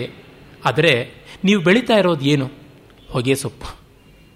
ಹೊಗೆ ಸೊಪ್ಪನ್ನು ಯಾವನು ತಿಂತಾನೆ? ಹೇಳೋದೇನು? ಕೃಷಿ ಭೂಮಿ ಅಂತ. ಇದು ವಾಣಿಜ್ಯ ಕೃಷಿ ಆಯ್ತಲ್ಲ. ಇದು ಅವಶ್ಯಕವಾದಂಥ ಕೃಷಿ ಅಲ್ಲವಲ್ಲ ಅಂತ ಹೇಳಿಬಿಟ್ಟು. ಅಂದರೆ ಇವತ್ತು ನಾವು ಕೃಷಿ ಎನ್ನುವುದನ್ನು ಯಾವ್ಯಾವ ಅರ್ಥದಲ್ಲಿ ತೆಗೆದುಕೊಳ್ಬೇಕು? ಆಂಧ್ರ ಪ್ರದೇಶದಲ್ಲಿ ಎಷ್ಟೆಷ್ಟೋ ಕೆರೆಗಳು, ಎಷ್ಟೆಷ್ಟೋ ಕುಂಟೆಗಳು ಎಲ್ಲ ಕೂಡ ಈಗ ಉಪ್ಪು ನೀರಿನವ ಆಗ್ತಾ ಇವೆ. ಕಾರಣ ಅಲ್ಲಿ ಸೀಗಡಿ ಮೀನಿನ ಒಂದು ಕೃಷಿ ನಡೀತಾ ಇದೆ. ಸೀಗಡಿ ಮೀನಿಗೆ ಉಪ್ಪು ನೀರು ಹೆಚ್ಚಾಗಿ ಬೇಕಾಗುತ್ತೆ. ಆ ಥರದ ಕೃಷಿ ಮಾಡುವಂಥದ್ದು. ಆಗ ಆ ಕೆರೆ ಕೆಳಗಿರ್ತಕ್ಕಂಥ ಜಮೀನುಗಳಾಗಲಿ, ಮತ್ತೊಂದಾಗಲಿ ಹೇಗೆ ಉದ್ಧಾರವಾಗೋದಕ್ಕೆ ಸಾಧ್ಯ? ಮತ್ತು ಆ ಸೀಗಡಿ ಮೀನಿನ ಕೃಷಿ ತುಂಬ ಲಾಭದಾಯಕವಾದರೂ ಅಷ್ಟೇ ಅಪಾಯಕಾರಿಯಾದದ್ದು. ನಮಗೆ ಗೊತ್ತಿದೆ ವೆನಿಲ್ಲಾ ಬೆಳೆಗಾರರ ಗತಿ ಏನಾಗಿದೆ ಅಂತ ಹೇಳಿಬಿಟ್ಟು. ಇಂಥದ್ದು ನೂರಾರು ಉದಾಹರಣೆಗಳನ್ನು ಕೊಡಬಹುದು. ಪರಧರ್ಮವನ್ನು ಆಶ್ರಯಿಸೋಕ್ಕೆ ಮುನ್ನ ಬರ್ತಕ್ಕಂಥ ಅಪಾಯ ಏನು ಅನ್ನುವುದನ್ನು ಗಮನಿಸಬೇಕು. ಈ ಥರದ ಎಷ್ಟೋ ಆಯಾಮಗಳು, ಎಷ್ಟೆಷ್ಟೋ ಪದರಗಳು ಕಾದಂಬರಿಯಲ್ಲಿ ಕಾಣಿಸ್ತಾ ಬರುತ್ತವೆ. ಅದರ ಕಲಾತ್ಮಕತೆಯ ಧ್ವನಿಪೂರ್ಣತೆ ನೋಡಿ. ಕತ್ತೆ ಕಿರುಬನನ್ನು ಕೊಲ್ಲೋದಕ್ಕೆ ಹೋಗಿ ಕಾಳಿಂಗನ ತಂದೆ ಸತ್ತಿದ್ದ. ಮತ್ತು ಅವನು ಕಾಪಾಡಿದ ಗೋವು ಕಾಪಾಡಲ್ಪಟ್ಟರೂ ಕೂಡ ಆ ಕಿರುಬನ ಅಟ್ಯಾಕ್ ಆ ಆಘಾತದಿಂದ ಅದು ಸುಧಾರಿಸಿಕೊಳ್ಳಲಾಗದೆ, ಚೇತರಿಸಿಕೊಳ್ಳಲಾಗದೆ ಕೆಲವೇ ದಿವಸಗಳಲ್ಲಿ ಅದು ಸತ್ತೋಗಿರುತ್ತೆ. ಅವೆರಡರ ಸಮಾಧಿಯನ್ನು ಮಾಡಿರೋದ್ರ ಮೇಲೆ ರಸ್ತೆ ಆಗುತ್ತೆ. ತುಂಬ ಅರ್ಥಪೂರ್ಣವಾದ ಮಾರ್ಮಿಕತೆ ಅದು. ಅದು ಒಂದು ಹೈವೇ ಆಗಿಬಿಡುತ್ತೆ. ಆ ಹೈವೇ ಗೋಮಾಳವನ್ನು ಅರ್ಧ ಸೀಳುಬಿಡುತ್ತೆ. ಗೋಮಾಳವನ್ನು ಕೃಷಿ ಭೂಮಿ ಅಂತ ಉಳಿಸ್ಕೊಳ್ಳೋದಿಕ್ಕೆ ಅಂತ ಹೇಳಿಬಿಟ್ಟು ಕಾಳಿಂಗೇಗೌಡ, ಕಾಳಿಂಗಜ್ಜ ತಾನು ಅದಕ್ಕೆ ಕೃಷಿ ಭೂಮಿಯ ತೆರಿಗೆಯನ್ನು ತೆರೆತ ಗೋಮಾಳವಾಗಿ ಉಳಿಸ್ಕೊಂಡಿರ್ತಾನೆ. ಕಾಳಿಂಗನಿಗೆ, ಮೊಮ್ಮಗನಿಗೆ ಅದೊಂದು ವರ ಆಗ್ಬಿಡುತ್ತೆ. ನೋಡಿ, ನೀವು ಬರೀ ಬಂಜರು ಭೂಮಿಯನ್ನೆಲ್ಲ ಡಿವೈಡ್ ಮಾಡಿ ರಸ್ತೆಗೆ ಆಕ್ರಮಣ ಮಾಡಿಕೊಂಡಿದ್ದು, ನನ್ನ ಅಮೂಲ್ಯವಾದ ಕೃಷಿ ಭೂಮಿಯನ್ನು ನೀವು ಆಕ್ರಮಿಸಿಕೊಂಡಿದ್ದೀರಿ. ಹಿಂದಿನಿಂದ ಅನೇಕ ವರ್ಷದಿಂದ ನಾವು ತೆರಿಗೆ ಕಟ್ಟಿರತಕ್ಕಂಥ ದಾಖಲೆ ಇದೆ. ಹಾಗಾಗಿ ನೀವು ಆ ಪ್ರಮಾಣದಲ್ಲಿ ನಮಗೆ ಕಾಂಪನ್ಸೇಷನ್ ಕೊಡಬೇಕು. ಅದಕ್ಕೆ ತಕ್ಕಂತೆ ಎಲ್ಲ ಮಾಡಬೇಕು ಅಂತ. ಅಂದರೆ ಅಜ್ಜ ಯಾವುದೋ ಒಂದು ಧರ್ಮ ಅಂತ ಮಾಡಿದ್ದು ಮೊಮ್ಮಗನಿಗೆ ಯಾವುದೋ ಒಂದು ವ್ಯವಹಾರಕ್ಕೆ ಅನುಕೂಲವಾಗುತ್ತೆ. ಇದು ಎಲ್ಲಿಂದ ಭೈರಪ್ಪನವರು ಎಷ್ಟೆಲ್ಲ ತಂತುಗಳನ್ನು ಬೆಸೀತಾರೆ ಅಂತ, ಇದನ್ನು ನೋಡಿದ ಮೇಲೆ ಗುಣಕ್ಕೆ ಮತ್ಸರವ ಅಂತ ಆನಂದ ಬಾಷ್ಪ ಸುರಿಸಿ ಪ್ರದಕ್ಷಿಣ ನಮಸ್ಕಾರ ಮಾಡಬೇಕು ಅಂತ ಅನಿಸುತ್ತೆ. ಇಷ್ಟು ದಟ್ಟವಾದ ವಿವರಗಳು ಒಂದಕ್ಕೊಂದು ಪೋಣಿಸಿಕೊಂಡಂತೆ ಬರುವುದು ಯಾರನ್ನಾದರೂ ಕೇಳಿ, ಭೈರಪ್ಪನವರ ಕಾದಂಬರಿಯ ಕಥೆನ ಆದ್ಯಂತ ಹೇಳಿ ಅಂತ. ತುಂಬ ಕಷ್ಟ. ಎಷ್ಟೆಷ್ಟೋ ವಿವರಗಳು ಬಿಟ್ಟುಕೊಂಡು ಹೊರಟೋಗ್ಬಿಡುತ್ತವೆ ಅದು ಹೇಗಿದೆ ಅಂತಂದರೆ ಪರಿಮಳವ ಪೊಟ್ಟಣವ ಕಟ್ಟಿ ಕೊಡುವರೆ ಅಂತ ಹೇಳಬೇಕು. ಒಂದು ಪೊಟ್ಟಣದಲ್ಲಿ ಪರಿಮಳ ಕೊಡಿ ಅಂದರೆ ಹೇಗೆ? ಮಲ್ಲಿಗೆನ ಪೊಟ್ಟಣ ಕಟ್ಟಿಕೊಡ್ಬೋದೇ ಹೊರತು ಪರಿಮಳವನ್ನು ಅಲ್ಲ. ಹಾಗೆ ಇಡೀ ಕಾದಂಬರಿ ಓದಯ್ಯ ಅಂತ ಅನ್ಬೇಕು. ಹೇಳೋದಾಗೋಲ್ಲ. ಈ ದೃಷ್ಟಿಯಿಂದ ನನ್ನ ಕೆಲಸದ ಕಷ್ಟ ತುಂಬ ಇದೆ ಅಂತ ನನಗೆ ಅನ್ನಿಸ್ತಾ ಇದೆ. ಆದರೆ ನನಗಿರ್ತಕ್ಕಂಥದ್ದು ಒಂದೇ ಪ್ರಲೋಭನೆ. ಏನಂದರೆ ಭೈರಪ್ಪನವರ ಕೃತಿಗಳನ್ನು ಕುರಿತು ಹೇಳಿಕೊಂಡ್ರೆ ನನಗೆ ಸಂತೋಷ. ಹೇಳುವುದಕ್ಕೆ ಬಂದಿಲ್ಲ ಹೇಳಿಕೊಳ್ಳೋದಕ್ಕೆ ಬಂದಿದ್ದೀನಿ ಅಷ್ಟೆ. ಇದು ಒಂದು ರೀತಿ ವ್ಯಕ್ತ ಸ್ವಗತ. ಆಮೇಲೆ ಇಲ್ಲಿ ನಾವು ಕಾಣುವಂಥದ್ದು ವೆಂಕಟರಮಣನಿಗೆ ತಂದೆ ತೀರ್ಕೊಂಡು ಬಿಡ್ತಾರೆ. ಸಂಸ್ಕೃತ ಪಾಠಶಾಲೆಯಲ್ಲಿ ಓದ್ತಿರ್ತಾನೆ. ಆಗ ಇನ್ನೊಂದು ವರ್ಷ ಓದಿದ್ದರೆ ಅವನಿಗೆ ವಿದ್ವತ್ ಪದವಿ ಬರ್ತಿತ್ತು. ಅವನು ಎಲ್ಲಿಯೋ ಪಾಠಶಾಲೆಯಲ್ಲಿ ಅಥವಾ ಇನ್ಯಾವುದರ ಹೈಸ್ಕೂಲಲ್ಲಿ ಸಂಸ್ಕೃತ ಪಂಡಿತ ಆಗಿ ಹೋಗ್ಬೋದಿತ್ತು. ಆದರೆ ಅವನು ಮನೆ ನೋಡ್ಕೊಳ್ಳೋದಕ್ಕೋಸ್ಕರ ಒಬ್ಬನೇ ಮಗನಾದ್ರಿಂದ ಬಂದುಬಿಡ್ತಾನೆ. ಬಂದಾಗ ಮತ್ತೆ ಹೇಗಾದರೂ ಮಾಡಿ ಮನೆ ವ್ಯವಸ್ಥೆ ಮಾಡಿಕೊಂಡು ಅಲ್ಲಿಗೆ ಹೋಗೋಣ ಅಂದ್ಕೋತಾನೆ. ಅರೆ ಕಾಳಿಂಗೆ ಅಜ್ಜ ಹೇಳ್ತಾನೆ, ನೀನು ಹೋಗಬೇಡ ನಿನ್ನ ವ್ಯವಸ್ಥೆ ನಾನು ನೋಡ್ಕೋತೀನಿ ಅಂತ ಹೇಳಿಬಿಟ್ಟಿದ್ರು ತಾನು ಒಂದು ದೇವಸ್ಥಾನ ಮಾಡಿಸಿರ್ತಾನೆ.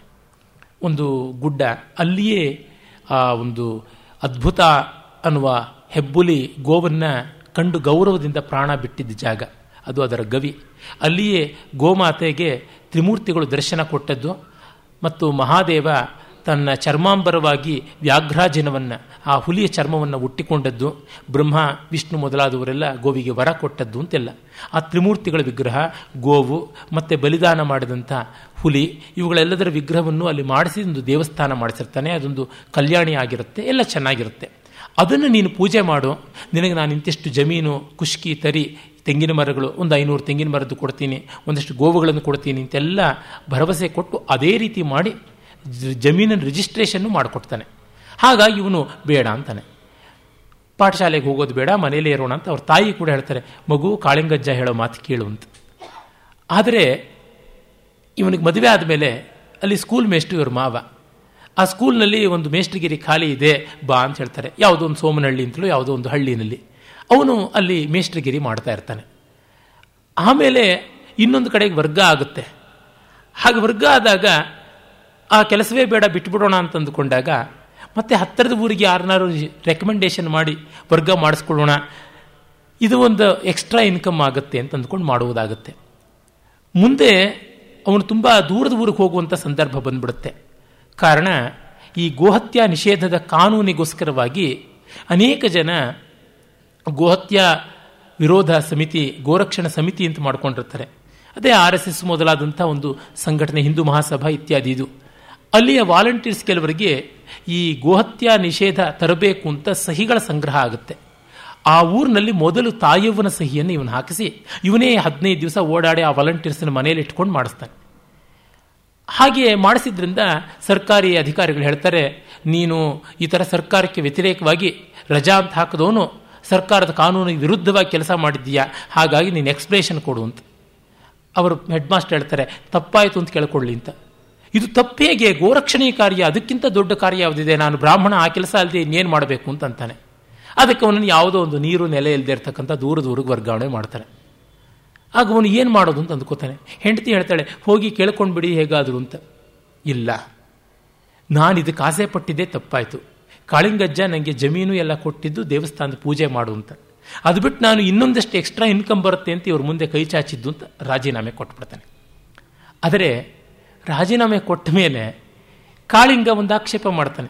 ಆ ಹೊತ್ತಿಗಾಗಲೇ ಅವನ ಹೆಂಡತಿ ಪುಣ್ಯಕೋಟಿ ತಳಿಯ ಹಸುವನ್ನು ಕೊಂದು ಬಿಟ್ಟಿದ್ದಕ್ಕೋಸ್ಕರವಾಗಿ ಅವರ ಫಾರ್ಮಿನ ಮೇಲೆ, ಆ ಹೊಗೆ ಸೊಪ್ಪಿನ ಗಿಡಗಳನ್ನೆಲ್ಲ ಕಿತ್ತು ಬಿಟ್ಟಿದ್ದನು ದೊಡ್ಡ ಗಲಾಟೆ ನಡೆದಿರುತ್ತೆ. ಆಗ ಕಾಳಿಂಗನ ವಿರುದ್ಧವಾಗಿ ತುಂಬ ದೊಡ್ಡ ರೀತಿಯಲ್ಲಿ ವೆಂಕಟರಮಣ ವಿರೋ, ಅಪೋಸ್ ಮಾಡಿರ್ತಾನೆ. ಅವನನ್ನು ತುಂಬ ದಂಡಿಸಿರ್ತಾನೆ. ದಂಡ ಎಲ್ಲ ಹಾಕ್ಸಿರ್ತಾನೆ. ಪ್ರಾಯಶ್ಚಿತ್ತ ಮಾಡಿಸ್ಕೊಂಡು ಪಂಚಗವ್ಯ ಎಲ್ಲ ತಗೊಳ್ಳೋಂಗೆ ಮಾಡಿಸಿರ್ತಾನೆ. ಅದಕ್ಕೆ ನೀನು ಏನೇ ಆಗಲಿ ನಾನು ಹಂಗನಲ್ಲಿದ್ದೀಯಾ ಅಂತ ಬರೀಬೇಡ ಅಂತಾನೆ. ಏನು ನಿನ್ನ ಹಂಗು ಅಂದರೆ ನಮ್ಮ ಅಜ್ಜ ಕೊಟ್ಟಿರೋ ಜಮೀನು, ನಮ್ಮ ಅಜ್ಜನಿಗೆ ಅದು ಸ್ವಂತದ ಆಸ್ತಿ ಅಲ್ಲ, ಅದು ಪಿತ್ರಾರ್ಜಿತ. ನಾನು ಮೊಮ್ಮಗ, ನಾನು ಅಮೇರಿಕಾದಲ್ಲಿದ್ದಾಗ ಆಗಿದ್ದು, ನನ್ನ ಸಹಿ ಇಲ್ಲದೆ ನಿನಗೆ ಆ ದಾನ ಪತ್ರ ಹೇಗೆ ನಡೀತಾ ಇತ್ತು, ನಿನ್ನ ಹೆಸರಿಗೆ ಅದು ಆಗೋದಿಲ್ಲ. ಈಗ ನಾನು ಒಂದು ಪತ್ರ ಬರೆದು ಕೊಟ್ಟರು ನಿಂದಲ್ಲ ಅದು ಆಗುತ್ತೆ. ಏನೋ ಹೋಗು ಅಂತ ಬಿಟ್ಟಿದ್ದೀನಿ ಅಂತ. ಅವನು ಹಸಿ ಹಸಿ ಹಳ್ಳಿ ಮಾತ್ರ ಬೈತಾನೆ ನಿನ್ನ ವಂಶ ನಿರ್ವಂಶವಾಗ ನಿನ್ನ ನಾಲಿಗೆ ಹುಳ ಬೀಳ ಅಂತ. ಅವೆಲ್ಲ ಭೈರಪ್ಪನವ್ರು ಬರೆದಂತೆ ಇನ್ಯಾರೂ ಬರೀಲಾರರು. ಹಲವು ತಿಂಗಳುಗಳ ಕೆಳಗೆ ವಿವಾದ ಆಗಿತ್ತು. ಭೈರಪ್ಪನವರ ವ್ಯಕ್ತಿತ್ವದ ಬಗ್ಗೆ, ಬರವಣಿಗೆ ಬಗ್ಗೆ ಎಲ್ಲ. ಅವರು ಬ್ರಾಹ್ಮಣ ಲೇಖಕರು, ಬ್ರಾಹ್ಮಣಶಾಹಿ ಅಂತೆಲ್ಲ. ಆಗ ಒಬ್ಬರು ಒಕ್ಕಲಿಗರೇ ಒಂದು ಪತ್ರ ಬರೆದಿದ್ರು. ಈ ಹೊತ್ತು ನಮ್ಮ ಕನ್ನಡ ಲೇಖಕರಲ್ಲಿ ನಿಜವಾದ ಒಕ್ಕಲಿಗರ ಜೀವನ ತೋರಿಸಿರೋರಿದ್ದರೆ ಅವರು ಭೈರಪ್ಪನವರು ಮಾತ್ರ ಅಂತ. ಆ ಮಾತುಗಳು, ಹಳ್ಳಿಯ ಬೈಗಳು, ಅದು ಯಾವ ಜನವಾದರೂ ಬೈಯುವ ರೀತಿ ಅದು ಏನು ಅಂತ ಅನ್ಯಾದೃಶವಾದದ್ದು, ಅನನ್ಯವಾದದ್ದು. ಒಮ್ಮೆ ಕೂಡ ಆ ಬೈಗಳನ್ನು ಓದುವಾಗ ನನಗೆ ಮುಜುಗರ ಆಗಿದ್ದಿಲ್ಲ ಯಾಕೆ? ಪಾತ್ರ ಸಹಜವಾಗಿ ಬಂದಾಗ. ಕುವೆಂಪು ಅವರು ಕುಮಾರವ್ಯಾಸನ ಬಗ್ಗೆ ಬರಿತಾ ಹೇಳ್ತಾರೆ, ಕುಮಾರವ್ಯಾಸನಿಗಿರ್ತಕ್ಕಂಥ ಪತಿತೋದ್ಧರಣ ಶಕ್ತಿ ಅಂಥದ್ದು ಅಂತ. ಎಂಥದ್ದನ್ನು ಮೇಲಕ್ಕೆ ಎತ್ತಿ ತೋರಿಸಬಲ್ಲ. ಗಂಡರವು ನೀವು ಷಂಡರವು ಹೇಳೆಂದಳಿಂದು ಮುಖಿ. ಬಾಣದ ನಾರಿಯನ್ನು ಹೆರೆಸಿರೈ, ಅಪಕೀರ್ತಿ ನಾರಿಯ ಸೆರಗ ಹಿಡಿದರು ಎಲ್ಲಿ ಹೋಗವೈ? ಕುಂತಿಯ ಗರ್ಭದಲ್ಲಿ ತಾವಿಲ್ಲ, ಈ ಥರದ್ದೆಲ್ಲ ಹೇಳುವಾಗ ಅವನಿಗೆ ಮುಜುಗರ ಅಂತಲೇ ಅನಿಸೋದಿಲ್ಲ. ಕಾರಣ ಆ ಪಾತ್ರಕ್ಕೆ, ಆ ಸಂದರ್ಭಕ್ಕೆ ತಕ್ಕಂತೆ ಬರುತ್ತೆ. ಅಶ್ಲೀಲ ಯಾವುದು? ಅನೌಚಿತ್ಯವೇ ಅಶ್ಲೀಲ. ಅಶ್ಲೀಲ ಅನೌಚಿತ್ಯವಲ್ಲ. ಅನೌಚಿತ್ಯವೇ ದೊಡ್ಡ ಅಶ್ಲೀಲ. ಇಲ್ಲಿ ಔಚಿತ್ಯವೇದಿಯಾಗಿ ಅವರು ಬರೆಯುವ ಕಾರಣ ಅಷ್ಟು ಚೆನ್ನಾಗಿ ಬರುತ್ತೆ. ಕಡೆಗೆ ಅವನು ಹತ್ತು ಹದಿನೈದು ದಿವಸ ಯೋಚನೆ ಮಾಡಿ, ನಮ್ಮಪ್ಪ ಈ ಥರದ್ದು ಯಾವುದೂ ಇಲ್ಲದೇನೆ ಬದುಕಲಿಲ್ವ? ಹತ್ತು ಊರುಗಳಿಗೆ ಪೌರೋಹಿತ್ಯ ಮಾಡಿದ್ರು. ಆಗುತ್ತೆ ಅಂತ ಅಂದುಕೊಳ್ತಾನೆ. ಆ ಪತ್ರವನ್ನು ತೆಗೆದುಕೊಂಡೋಗಿ ಅವನ ಮನೆಗೆ ರಪ್ ಅಂತ ಎಸ್ದು ಕೊಟ್ಟ ದಾನವನ್ನು ಕಿತ್ಕೊಂಡ್ರೆ ರೌರವ ನರಕ ಬರುತ್ತೆ. ಪಿತ ಪಿತ ಅಂತ ಅರವತ್ತು ಸಾವಿರ ವರ್ಷ ಕೊಚ್ಚೆನಲ್ಲಿ ಹುಳುವಾಗಿ ನನಗೆ ನನಗೆಂಥದ್ದು ಇಲ್ಲ, ಹೋಗಿ ಅಂತೆಲ್ಲ ದಬಾಯಿಸ್ಬಿಟ್ಟಿದ್ನು ಎತ್ತೆಸ್ಬಿಟ್ಟು ಬರ್ತಾನೆ. ಆಮೇಲೆ ಇದಾಗಲೂ ನಾನು ಯಾಕೆ ಮಾಡಿದೆ ಅಂತ ಅಂದ್ಕೋತಾನೆ. ಆ ಊರಿನವರೆಲ್ಲ ಹೇಳ್ತಾರೆ, ನೀವು ಯಾಕೆ ಸುಮ್ಮನೆ ಆದರೆ?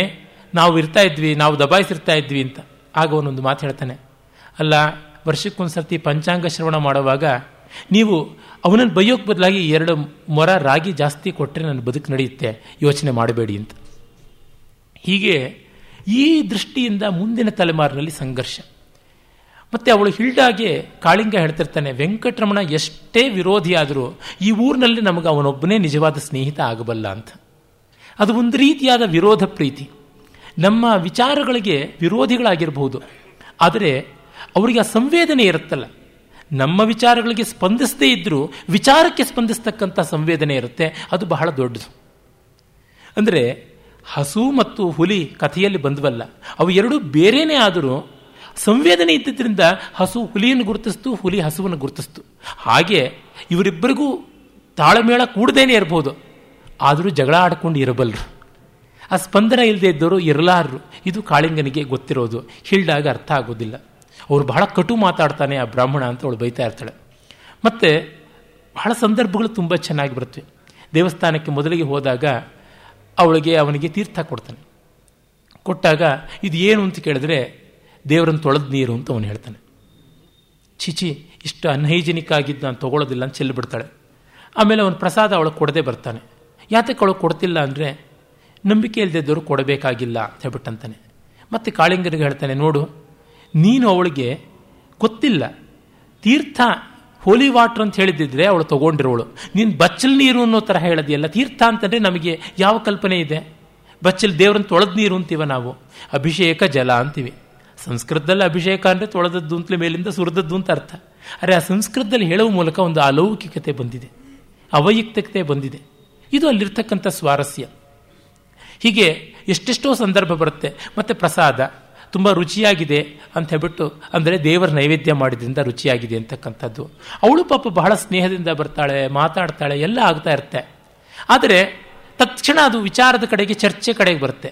ಕಾಳಿಂಗ ಮತ್ತು ವೆಂಕಟರಮಣ ಇಬ್ಬರು ಮಾತಾಡುವಾಗ ಬರದೇ ಇರತಕ್ಕಂಥ ಡೈಲೆಕ್ಟಿಕ್ಸು ಹಿಲ್ಡಾ ಮತ್ತು ವೆಂಕಟರಮಣ ಮಾತಾಡೋಕೆ ಬರುತ್ತೆ. ಕಾಳಿಂಗ ಹೇಳ್ತಿರ್ತಾನೆ, ಅವನು ತರ್ಕ ಓದ್ದವನು.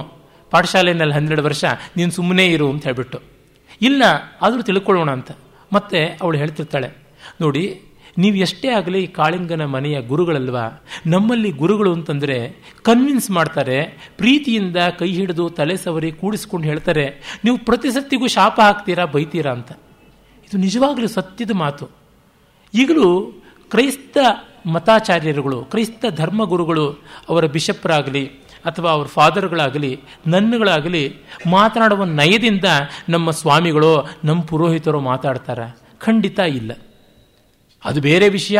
ಅವ್ರು ಹಾಗೆ ಮಾತಾಡ್ತಾರೆ, ಹೀಗೆ ಮಾತಾಡ್ತಾರೆ, ಆ ಥರ ತಲೆ ಸವುತ್ತಾರೆ ಅಂತ ಏನೇನೋ ಹೇಳ್ಬೋದು. ಎಂಥದ್ದೇ ಆಗಲಿ ವಚನೇ ಕಾ ದರಿದ್ರತ. ಒಳ್ಳೆಯ ಮಾತಾಡೋದಿಲ್ವ? ನಾನು ನೋಡಿದ್ದೀನಿ, ಪ್ರತಿ ವರ್ಷವೂ ರಾಜಭವನದಲ್ಲಿ ಗಾಂಧಿ ಜಯಂತಿ ಆದಾಗ ಹಲವಾರು ವರ್ಷಗಳಿಂದ ಸನಾತನ ಧರ್ಮದ ಮತಗ್ರಂಥಗಳನ್ನು ಓದೋದು, ಮಿಕ್ಕವನ್ನು ಓದೋದು ಎಲ್ಲ ಉಂಟು. ನಾನು ಸನಾತನ ಧರ್ಮದ ಪ್ರತಿನಿಧಿಯಾಗಿ ಹೋಗ್ತೀನಿ. ಹಲವು ವರ್ಷಗಳಿಂದ ಹೋಗ್ತಿದ್ದೀನಿ ಅಲ್ಲೊಂದು ಚೋದ್ಯ ಏನಂದರೆ I am the youngest representative of the oldest religion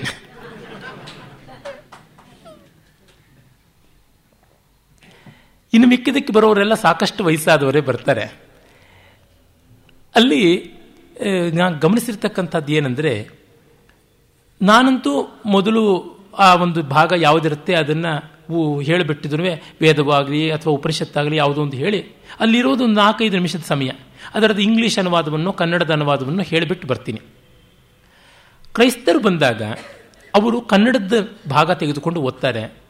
ಮತ್ತು ಎಲ್ಲರಿಗೂ ಭಗವಂತನ ಆಶೀರ್ವಾದ ಇರಲಿ, ನಿಮಗೆಲ್ಲ ಕ್ರಿಸ್ತ ಒಳ್ಳೆಯದು ಮಾಡಲಿ, ನಿಮ್ಮನ್ನೆಲ್ಲ ಚೆನ್ನಾಗಿ ನಡೆಸಲಿ, ಅನುಗ್ರಹ ಮಾಡಲಿ ಅಂತೆಲ್ಲ ಹೇಳಿ ಕೈ ಆಶೀರ್ವಾದ ಮಾಡಿ ಬರ್ತಾರೆ. ಮಿಕ್ಕ ಯಾವ ಮತದವರು ಕೂಡ ಹೇಳೋದಿಲ್ಲ, ನಾನು ಹೇಳೋದಿಲ್ಲ ಅವೆಲ್ಲನೂ ಅಂದರೆ ನಮ್ಮಲ್ಲಿರ್ತಕ್ಕಂಥ ಅದೇನೋ ಒಂದು ಮುಜುಗರ, ಒಳ್ಳೆ ಮಾತನಾಡೋದಕ್ಕೆ ನನ್ನನ್ನು ಸೇರಿಸಿಕೊಂಡು ನಾನು ಹೇಳ್ತಾ ಇದ್ದೀನಿ. ಅದೇನೋ ಆರ್ಟಿಫಿಷಿಯಲ್ ಆಗುತ್ತೆ ಅಂತ. ಸರಿ ವರ್ತನೆಯ ಆರ್ಟಿಫಿಷಿಯಲ್ ಎಲ್ಲ ಆರ್ಟಿಫಿಷಿಯಲ್ ಅಂದರೆ ಅದು ಅವಳು ಗಮನಿಸಿಕೊಂಡಿದ್ದಾಳೆ. ಅದನ್ನು ನಮ್ಮ ಜನ ಬೆಳೆಸಿಕೊಂಡಿಲ್ಲವಾದ್ದರಿಂದ ಎಷ್ಟೋ ತೊಂದರೆಗಳು. ಈಚೆಗೆ ಸ್ವಲ್ಪ ನಡೀತಾ ಇದೆ ಸುಧಾರಣೆ. ಆದರೆ ಪ್ರಮಾಣ ನೋಡಿದರೆ ತುಂಬ ಅಲ್ಪ ಅಂತ ಅನಿಸುತ್ತೆ. ಇಂತಹ ಸೈಡ್ ಲೈಟ್ಸು ಸಾವಿರ ಬರುತ್ತೆ. ಇದು ಲೇಖಕ ಎಷ್ಟು ನೋಡಿರಬೇಕು? ಅವರು ಕೇವಲ ಹಿಂದೂಗಳ ದೃಷ್ಟಿಯಿಂದಲೇ ನೋಡಿದ್ದಿದ್ರೆ, ಬ್ರಾಹ್ಮಣರ ದೃಷ್ಟಿಯಿಂದಲೇ ನೋಡಿದ್ದಿದ್ರೆ, ಅಥವಾ ಭೈರಪ್ಪನ ದೃಷ್ಟಿಯಿಂದಲೇ ನೋಡಿದ್ರೆ ಬರ್ತಾ ಇತ್ತ? ಯಾವತ್ತಿಗೂ ಬರ್ತಾ ಇರಲಿಲ್ಲ. ಅದೇ ಇವರ ವಿರೋಧಿಗಳು ಅಂತ ಅನ್ನಿಸಿಕೊಂಡವರು, ಅಥವಾ ವಿರೋಧಿಗಳು ಅಂತ ಹೇಳಿಕೊಂಡು ಹೆಮ್ಮೆ ಪಡುವವರ ಕೃತಿಗಳನ್ನು ನೋಡಿದ್ರೆ, ಎದ್ದು ಕಾಣಿಸುತ್ತೆ ಎಲ್ಲ ಕೂಡ ಒಂದೇ ತುತ್ತೂರಿ, ಒಂದೇ ಕಡೆಯಿಂದ ಬರ್ತಕ್ಕಂಥದ್ದು. ಇನ್ನೆಲ್ಲಿಂದಲೂ ಬರ್ತಾ ಇಲ್ಲ. ಅದು ಅಷ್ಟು ವಕೀಲಿಯ ಕೆಲಸವಾಗಿ ಕಾಣುತ್ತೆ ಹೊರತುನುವೆ, ಸಹಜವಾಗಿ ಹೂವು ಅರಳಿದಂತೆ ಕಾಣಿಸುವಂಥದ್ದಲ್ಲ. ಯಾವುದೋ ಒಂದು ಸೆಂಟಿಂದ ಸ್ಪ್ರೇ ಮಾಡಿದ್ದು, ಆ ಸೆಂಟಿನ ವಾಸನೆ ಯಾವುದು ಅಂತ ಕೇಳಬೇಡಿ. ಆಮೇಲೆ ಅವಳ ಹಿಲ್ಡ ತುಂಬ ಎಗರಿಸ್ತಾ ಇದ್ದೀನಿ. ಕಥೆ ಎಷ್ಟೋ ವಿವರಗಳು ಹೋಗ್ತಾ ಇವೆ. ಒಂದು ಕಡೆ ಈ ಕೋಣನ ಬಲಿ ಕೊಡೋದನ್ನು ನೋಡ್ತಾಳೆ. ಬಹಳ ಮಾರ್ಮಿಕವಾಗಿರ್ತಕ್ಕಂಥದ್ದು. ಸುಮಾರು ಇನ್ನೂರಕ್ಕೂ ಹೆಚ್ಚು ಕೋಣಗಳು ಬಲಿಯಾಗತಕ್ಕಂಥದ್ದು. ಅವುಗಳನ್ನಷ್ಟನ್ನು ಮಾರಮ್ಮನಿಗೆ ಬಲಿ ಕೊಡೋದು. ಅದನ್ನು ಕತ್ತರಿಸುವ ರೀತಿ, ಅವುಗಳು ಪಡ್ತಕ್ಕಂಥ ಸಂಕಟ, ಆ ರಕ್ತ ಸಿಡಿದದ್ದು, ಮುಂಡ ಎಗರಾಡುವಂಥದ್ದು, ರುಂಡ ತೊನೆದಾಡ್ತಕ್ಕಂಥದ್ದು, ಎಲ್ಲವನ್ನ ಬಹಳ ಭಯಾನಕವಾಗಿ ಚಿತ್ರಿಸಿದ್ದಾರೆ. ಅದು ಹಾಗೆ ನಡೀತಕ್ಕಂಥದ್ದು ನಮ್ಮ ಊರುಗಳಲ್ಲಿ ನೋಡಿದ್ದೀನಲ್ಲ. ಆಗ ದೇವಸ್ಥಾನದ ರಥೋತ್ಸವದ ಸಂದರ್ಭದಲ್ಲಿ ವೆಂಕಟರಮಣನು ಅಲ್ಲಿ ಬಂದಿರ್ತಾನೆ. ನೀವು ಗೋಭಕ್ಷಕರು ಅಂತೆಲ್ಲ ಅವನಂದಾಗ, ಗೋ ಮಾತ್ರವ ಪೂಜ್ಯವೇ ಪೂಜ್ಯರೇ, ಎಮ್ಮೆಯಲ್ಲಿ ಆತ್ಮ ಇಲ್ಲವಾ? ಅಂತ ಕೇಳ್ತಾಳೆ. ಕೋಣನಲ್ಲಿ ಇಲ್ವಾ ಅದನ್ನು ಯಾತಕ್ಕೆ ಅಷ್ಟು ನಿರ್ದಯವಾಗಿ ಕಡಿತೀರಾ ಅಂತ. ಮತ್ತೆ ಕೊಂಡ ಹಾಯೋದು. ಅವಳು ನೋಡ್ಬಿಟ್ಟು ಆಶ್ಚರ್ಯ ಪಡ್ತಾಳೆ ಎಲ್ಲ ಅಷ್ಟು ಬರ್ಬರವಾಗಿ ಕೋಣಗಳನ್ನು ಕತ್ತರಿಸಿದವರು, ಈಗ ಬೆಂಕಿ ಮೇಲೆ ನಿರ್ಭೀತಿಯಿಂದ ಓಡಾಡ್ತಾರೆ. ಈ ಜನ ಇಷ್ಟು ಹಿಂಸೆನೂ ಮಾಡ್ತಾರೆ, ಹಿಂಸೆನೂ ಅನುಭವಿಸ್ತಾರಲ್ಲ ತಾವು. ಇಂಥ ವಿಚಿತ್ರ ಅಂತ. ಯಾರಿಗೂ ಅನಿಸ್ತಕ್ಕಂಥದ್ದು. ಆ ಕೊಂಡ ಹಾಯೋದು ಯಾತಕ್ಕೆ? ಆ ತಲೆ ಕತ್ತರಿಸೋದು ಯಾತಕ್ಕೆ ಅಂತ ಯಾರಿಗೂ ಅನಿಸುತ್ತೆ. ಅದನ್ನು ಅವಳು ಕೇಳ್ತಾಳೆ. ಏನೋ ಕ್ರಮ. ಏನೋ ಪದ್ಧತಿ ಅಂತಂತಾನೆ ವೆಂಕಟರಮಣನಿಗೆ ಉತ್ತರ ಕೊಡೋಕ್ಕಾಗೋಲ್ಲ. ಅದರಿಂದ ನಮಗೆ ಗೊತ್ತಾಗುತ್ತೆ, ಭೈರಪ್ಪನವರು ಬರೀ ಗೋಹತ್ಯೆ ಬಗ್ಗೆ ಮಾತ್ರ ಮಾತಾಡ್ತಾ ಇಲ್ಲ. ಯಾವುದೇ ಜೀವಹತ್ಯೆಯ ಬಗ್ಗೆ ಅಂತ. ಅಂದರೆ ಅವರು ಕೇವಲ ಗೋಮಾಂಸ ಭಕ್ಷಕರ ವಿರುದ್ಧ ಕತ್ತಿ ಎತ್ತಿದ್ದಾರೆ. ಹಾಗಾಗಿ ಅವರು ಆರ್ ಎಸ್ ಎಸ್ನವರು ಅಥವಾ ವಿ ಎಚ್ ಪಿನವರು ಅಂತ ಬ್ರ್ಯಾಂಡ್ ಮಾಡೋದು ಎಷ್ಟು ದೊಡ್ಡ ತಪ್ಪಾಗುತ್ತೆ ಅಂದರೆ, ಅವರು ಮಹಿಷ ಹತ್ಯೆಯನ್ನು ವಿರೋಧಿಸ್ತಾರೆ, ಪ್ರಾಣಿ ಹತ್ಯೆಯನ್ನು ವಿರೋಧಿಸ್ತಾರೆ. ಈ ದೃಷ್ಟಿಯಿಂದ ನೋಡಿದಾಗ ಯಾವುದೇ ಜೀವಹತ್ಯೆ ತಪ್ಪು ಅಂತ, ಅದು ಅವರು ತಬ್ಬಲಿಗೆ ಸಂಬಂಧಪಟ್ಟಂತೆ ಬರೆದಂಥ ಮತ್ತೊಂದು ಲೇಖನದಲ್ಲಿ ಕೂಡ ಗೊತ್ತಾಗುತ್ತೆ. ಇಷ್ಟು ಸಂವೇದನಶೀಲವಾಗಿ ಅವರು ಆ ಚೌಕಟ್ಟನ್ನು ನಿರ್ಮಾಣ ಮಾಡಿದ್ದಾರೆ. ಆಮೇಲೆ ಅಲ್ಲಿ ಒಂದು ಕಲ್ಯಾಣಿ. ಆ ಕಲ್ಯಾಣಿಯನ್ನು ಕಟ್ಟೋದಕ್ಕೆ ಊರಿನ ಜನರೆಲ್ಲ ಕಷ್ಟಪಟ್ಟಿರ್ತಾರೆ. ತಾಯವ್ವ ಕೂಡ ರಾಗಿ ಮುದ್ದೆ ಅದು ಇದು ಮಾಡ್ಕೊಂಡು ಬರ್ತಾ ಇರ್ತಾಳೆ. ವೆಂಕಟರಮಣ ಅಲ್ಲಿ ಜನಕ್ಕೆಲ್ಲನೂ ಇಂಥ ಕೆರೆ ಕಟ್ಟೆ ಕಟ್ಟಿಸಿದ್ರೆ ಬರುವಂಥ ಪುಣ್ಯ ಎಂಥದ್ದು ಅನ್ನೋದನ್ನು ಎಲ್ಲ ಕಥೆಗಳಾಗಿ ಹೇಳಿ ಉತ್ಸಾಹ, ಪ್ರೇರಣೆ ಎಲ್ಲ ಕೊಟ್ಟಿರ್ತಾನೆ. ಅಲ್ಲಿ ಚೆನ್ನಾಗಿ ನೀರು ಬಂದಿರುತ್ತೆ. ಅದನ್ನು ಕಾಳಿಂಗ ತನ್ನ ಫಾರ್ಮ್ಗೆ ನೀರಿಗೆ ಸರಬರಾಜು ಮಾಡ್ಕೊಳ್ಳೋದಕ್ಕೆ ಅಂತ ಬಳಸ್ಕೊಂಡಿರ್ತಾನೆ. ನೀವು ಹೇಳ್ತಾನೆ, ದೇವಸ್ಥಾನದ ಕಲ್ಯಾಣಿಯಲ್ಲಿ ನೀನು ಅದನ್ನು ಯಾವುದು ಮಾಡಬಾರ್ದು ಅಂತ. ಏನು ಮಾಡಿದ್ರೆ ದಿವಸ ನಾನು ನಾಲ್ಕು ಅಡಿಯಷ್ಟು ನೀರನ್ನು ಪಂಪ್ ಮಾಡಿದ್ರೆ ಮಾರನೇ ದಿವಸವೇ ತುಂಬಿಕೊಳ್ಳುತ್ತೆ. ಅಷ್ಟು ಚೆನ್ನಾಗಿದೆ ಜಲದ ಕಣ್ಣು ಅಂತ. ನಾನು ನೀನು ಹುಡುಕೊಡ್ತೀನಿ ಬೇರೆ ಒಂದು ಕಣ್ಣಿರ್ತಕ್ಕಂಥ ಜಾಗ, ನೀನು ಅಲ್ಲಿ ಮಾಡು ಅಂತ. ಅದಕ್ಕೆ ಹಲವಾರು ಸಾವಿರ ಖರ್ಚಾಗುತ್ತೆ. ನಾನು ಹೇಗೆ ಮಾಡಲಿ? ಈಗಾಗಲೇ ಗೊಬ್ಬರಕ್ಕಾಗಿ, ಮತ್ತು ತಿರ್ಗಾ, ಆ, ಬೀಜಕ್ಕಾಗಿ ಅಂತ, ಟ್ರ್ಯಾಕ್ಟರ್ಗಾಗಿ ಅಂತ ಬೇಕಾದಷ್ಟು ಸಾಲ ಮಾಡಿದ್ದೀನಿ. ಕಾಳಿಂಗಜ್ಜ ಏನು ಉಳಿಸಿ ಹೋಗಿದ್ದು ನಮಗೆ? ಅಂತ ಹೇಳ್ಬಿಟ್ಟು ಅಂತಾನೆ. ಇಲ್ಲಿ ಒಂದು ಪ್ರಶ್ನೆ. ದೇವರಿಗೆ ಸಂಬಂಧಪಟ್ಟದ್ದನ್ನು ಬಳಸಬಾರ್ದ ಅಂತ. ವೆಂಕಟರಮಣ ಬಳಸಬಾರ್ದು ಅಂತ ಅಷ್ಟೇ ಹೇಳ್ತಾನೆ. ಲೇಖಕರು ಯಾವ ತೀರ್ಮಾನವನ್ನು ಕೊಡೋಲ್ಲ. ಏನಂದರೆ, ಕೆಲವು ಪ್ರಯೋಜನಾತೀತವಾಗಿ ಇದ್ದರೆ ಒಳ್ಳೆಯದು ಜಲಪಾತದಲ್ಲಿ ಒಂದು ಕಡೆ ಬರುತ್ತೆ. ಸಮುದ್ರದ ಮೇಲೆ ನೌಕೆಗಳು ಓಡಾಡ್ತಾ ಇದ್ದರೆ ಚೆನ್ನ ಅಂತ ರೆಬೆಲೋ ಅಂತ ಒಬ್ಬಳು ಹೇಳ್ತಾಳೆ. ಆದರೆ ಅಲ್ಲಿ ಶ್ರೀಪತಿ ಅಂತ ಕಥೆಯ ಮುಖ್ಯ ಪಾತ್ರಧಾರಿ ಬರ್ತಾನೆ, ಅವನು ಯಾವುದು ಇಲ್ಲದೆ ಖಾಲಿಯಾಗಿರಬೇಕು ಅಂತ. ನೀವು ಕಲಾವಿದರಲ್ವೇ, ಅದಕ್ಕೆ ಹಾಗೆ ಭಾವಿಸ್ತೀರಿ ಅಂತ. ಪ್ರಯೋಜನಾತೀತವಾದಂಥ ಒಂದು ಜಾಗ ಇರಬೇಕು ಅಂತ. ನಮ್ಮಲ್ಲಿ ಆ ಥರದ್ದು ಬೇಕಾದಷ್ಟು ಉಂಟು. ಈಗ ಅಮೆರಿಕಾದಲ್ಲಿ ಕೂಡ ಎಲ್ಲೋ ಸ್ಟೋನ್ ಮೊದಲಾದಂಥ ಎಷ್ಟೋ ಫಾರೆಸ್ಟ್ ಅಂತ ಯಾವುದಿವೆ, ಅವುಗಳಲ್ಲಿ ಯಾವ ಒಂದು ಮರವನ್ನು ಕಡಿಯೋಲ್ಲ ಪ್ರಯೋಜನಕ್ಕೆ ಅಂತ ಬಳಸೋಲ್ಲ ಹಾಗೆಲ್ಲ ಉಂಟು. ಯಾಕೆ ಮಾಡಿದ್ದೀರಾ ಅಂದರೆ, ಅದು ಉಳಿಬೇಕು ಹಾಗೆ, ಕೆಲವೊಂದು ಹಾಗಿರಬೇಕು. ಏಕೆ ಎತ್ತ ಅಂತ ಪ್ರಶ್ನೆ ಕೇಳಿದ್ರೆ ಆಗೋಲ್ಲ. ಎಲ್ಲದರೊಳಗೂ ನಾನು ಹಿಂಡುಕೊಳ್ಳೋದಕ್ಕೆ ಇದ್ದೀನಿ ಅಂತ ಅನ್ನುವುದು ವಿವೇಕವಲ್ಲ. ಕಾರಣ ಕೇಳಕ್ಕೆ ಹೋದರೆ ಅದಕ್ಕೆ ಅದೇ ಕಾರಣ ಅನ್ನಬೇಕು ಯಾಕೆಂದರೆ ಮತ್ತಿನ್ನೊಂದು ತರ್ಕ, ಮತ್ತಿನ್ನೊಂದು ತರ್ಕದ ಪ್ರಶ್ನೆ ಬರುತ್ತೆ. ಹಾಗಾಗಿ ಎಲ್ಲಿಯೋ ಒಂದು ಚೌಕಟ್ಟು ಹಾಕಿಕೊಳ್ಳಬೇಕಾಗುತ್ತದೆ. ಅಂಥ ಚೌಕಟ್ಟನ್ನು ಒಬ್ಬೊಬ್ಬರು ಒಂದೊಂದು ಕಡೆ ಹಾಕ್ಕೊಳ್ಳೋದಾಗುತ್ತೆ, ಅಲ್ಲದು ಬರುತ್ತೆ. ಮತ್ತೆ ನೀವಿಬ್ಬರು ಅಲ್ಲಿ ಜಲಕ್ರೀಡೆ ಆಡ್ತಾ ಇದ್ದೀರಾ? ಅವಳು ಮುಟ್ಟೋ, ಚಟ್ಟೋ, ಏನೋ ಆಗಿರಬಹುದು ಅದು ದೇವರ ತೀರ್ಥ ಆಗುತ್ತೆ, ಅದು ಯಾರೂ ಕೂಡ ಕಾಲು ಇಡೋದಿಲ್ಲ ಅಂಥ ಜಾಗದ ಮೈಲಿಗೆ ಆಯಿತು ಅಂತ. ಮಡಿ ಮೈಲಿಗೆ ಎನ್ನುವ ಕಲ್ಪನೆಯೇ ಇಲ್ಲದೆ ಇರತಕ್ಕಂಥ ಸಮಾಜಕ್ಕೆ, ಶುಭ್ರತೆ ಎನ್ನುವ ಕಲ್ಪನೆ ಮಾತ್ರ ಇರುವ ಸಮಾಜಕ್ಕೆ ಇದನ್ನು ಮನದಟ್ಟು ಮಾಡುವುದು ಹೇಗೆ? ಬಹಳ ಕಷ್ಟ. ಗುರು ರಾಮಸ್ವಾಮಿಗಾರರು ತಮ್ಮ ಅಮೆರಿಕೆಯಲ್ಲಿ ಗುರುರು ಪುಸ್ತಕದಲ್ಲಿ ಬಹಳ ಚೆನ್ನಾಗಿ ಹೇಳ್ತಾರೆ. ಅವರ ಹೆಂಡತಿ ಇನ್ನೆಲ್ಲಿಗೂ ಹೋಗಿದ್ದಾಗ ಅವರು ಅವ್ರ ಲೋಟದಲ್ಲಿ ಜ್ಯೂಸನ್ನು, ಹಾಲನ್ನು ಏನೋ ಕುಡಿತಾರೆ. ಯಾಕೆ ಈ ಲೋಟದಲ್ಲಿ ಕುಡಿಯೋಲ್ಲ ಅಂದರೆ?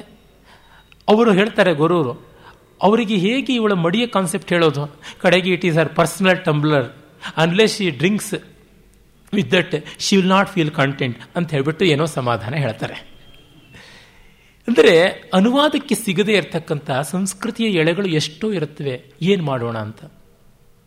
ಮುಂದಿನದಂತೂ ದೊಡ್ಡದಾಗಿ ಗೊತ್ತೇ ಇರೋದೆ ಪುಣ್ಯಕೋಟಿಯ ತಳಿಯನ್ನು ಅವಳು ಕೊಲ್ತಾಳೆ. ಅವಳು ಗರ್ಭಿಣಿಯಾಗಿರ್ತಾಳೆ ಆಗ ಯದ್ವಾ ತದ್ವಾ ಅವನು ದಬಾಯಿಸ್ಬಿಟ್ಟು ಬಂದುಬಿಡ್ತಾನೆ. ವೆಂಕಟರಮಣ ಅವತ್ತು ಕಾಳಿಂಗನೂ ಇರೋದಿಲ್ಲ. ತುಂಬ ಅವಳಿಗೆ ಹಿಂಸೆ ಆಗಿಬಿಡುತ್ತೆ. ಅವಳ ಮನಸ್ಸಿಗೆ ರೊಚ್ಚು ಬಂದು ಆ ಹಸುವನ್ನು ಕೊಲ್ಲು ಅಂತ ಜಮಾಲ್ನಿಗೆ ಹೇಳ್ತಾಳೆ. ಅವನು ಹೇಗೆ ಕೊಲ್ಲೋದು ನಮ್ಮನ್ನು ಉಳಿಸೋದಿಲ್ಲ ಅಂತ ಹೇಳ್ಬಿಟ್ಟು ಹೆದರ್ತಾನೆ. ಆಗ ಅವನು ಹೆಂಡತಿ ಹೇಳ್ತಾಳೆ, ಅಮ್ಮೋರಿಗೆ ಬೈಕೆ ಆಗಿದೆ, ಬಸರಿ ಬೈಕೆ ಅಂತ. ನೋಡಿ, ಆ ರೀತಿಯಾದದ್ದು ಯಾವ ಮತ ಅಂತಿಲ್ಲದು ಕೂಡ ಇಂಥವೆಲ್ಲ ನಮ್ಮ ಪರಂಪರೆಯಲ್ಲಿ ಇರ್ತಕ್ಕಂಥದ್ದು ಮುಸಲ್ಮಾನ, ಮತ್ತೊಬ್ಬರು ಮಗದೊಬ್ಬರು ಅಂತ ಭೇದ ಇಲ್ಲ, ಇರುತ್ತೆ. ಮತ್ತು ಅವಳು ನಿತ್ಯ ಕೂಡ ಬೀಫು, ಪೋರ್ಕು ಇತ್ಯಾದಿ ತಿಂದು ಬೆಳೆದವಳು. ಅದಕ್ಕೆ ಅವಳಿಗೆ ಬೇಕು ಅಂತ ಅನ್ಸುತ್ತೆ. ಕೊಂದು ಬಿಡೋದಾಗುತ್ತೆ. ಮತ್ತೆ ಈ ಕಣ್ಣಲ್ಲಿ ಇಂಥ ದೇವತೆ ಇದೆ ಅಂತಂದಿದ್ರು, ಕೆಚ್ಚಲಲ್ಲಿ ಇಂಥ ದೇವತೆ ಅಂದಿದ್ರು, ಎಲ್ಲಿದೆ? ಕುಯ್ದು ತೋರಿಸು. ಅವನು ಹೇಳಿದ್ನಲ್ಲ, ಇಟ್ಸ್ ಆಲ್ ನಾನ್ ಸೆನ್ಸ್ ಅಂತ ಹೇಳ್ಬಿಟ್ಟು ಅಂತಾಳೆ ಅಂದರೆ, ಅವಳ ರೊಚ್ಚಿಗೆ ಅದೊಂದು ಪ್ರಕಟೀಕರಣವಾಗಿ ಬರುತ್ತೆ. ಮತ್ತೆ ದೊಡ್ಡ ಗಲಾಟೆ ಆಗುತ್ತೆ. ಅವಳಿಗೆ ತಿನ್ನೋಕ್ಕೂ ಆಗೋಲ್ಲ. ಕಾಳಿಂಗ ಮೊದಲ ಬಾರಿಗೆ ಒಂದು ಗೋಮಾಂಸ ಭಕ್ಷಣೆ ಮಾಡಿರ್ತಾನೆ ಅವನು ಪ್ರೊಫೆಸರ್ ಮನೆಯಲ್ಲಿ, ಮೈಸೂರಿನಲ್ಲಿ. ಅದು ಗೊತ್ತಾದ ಮೇಲೆ ಅವನು ಬಹಳ ಸಂಕಟಪಟ್ಟು ಪಂಚಗವ್ಯ ಎಲ್ಲ ತೊಗೊಂಡಿರ್ತಾನೆ. ಆದರೆ ಅಮೆರಿಕಕ್ಕೆ ಹೋದ್ಮೇಲೆ ಅದೆಲ್ಲ ಬಿಟ್ಟು ಹೋಗ್ಬಿಟ್ಟಿರುತ್ತೆ ಈ ಪುಣ್ಯಕೋಟಿ ಮಾಂಸ ಕೊಟ್ಟರು ಅವನೇನು ತಿಂದುಬಿಡ್ತಾನೆ? ಮತ್ತೆ ಕೇಳ್ತಾನೆ, ರುಚಿ ಬೇರೆ ಆಗಿದೆಯಲ್ಲ ಹೌ ಕಮ್ ಬೀಫ್ ಅಂತ. ಇಲ್ಲ, ಹೀಗೆ ಇಲ್ಲೇ ಕೊಂದಿದ್ದು ಹಸು ಅಂದಾಗ ಅವನು ಊರಿನವರೆಲ್ಲ ಬಂದುಬಿಡ್ತಾರೆ ಅಂತ. ತಾಯವ್ವ, ಈ ಹಸುಗಳು, ಕರುಗಳು, ಎತ್ತುಗಳು ಎಷ್ಟು ಅಂತ ಅವಳು ಹುರುಳಿ ಕಾಳು, ಅಲಸಂದೆ ಕಾಳು, ಹರಳು ಕಾಳು ಇವನ್ನೆಲ್ಲ ಎಣಿಸಿಕೊಂಡು ಒಂದು ಡಬ್ಬಿನಲ್ಲಿ ಹಾಕ್ಕೊಂಡಿರ್ತಾಳೆ. ಇವನು ಮನೆಯಿಂದ ಫಾರ್ಮ್ ಹೌಸಿಗೆ ತೊಗೊಂಡು ಹೋದಾಗ. ಆಗಾಗ ಆಳುಗಳೆಲ್ಲ ಅದನ್ನು ಚೆಕಪ್ ಮಾಡ್ತಾ ಇರ್ತಾರೆ, ಬರ್ತಿರ್ತಾರೆ.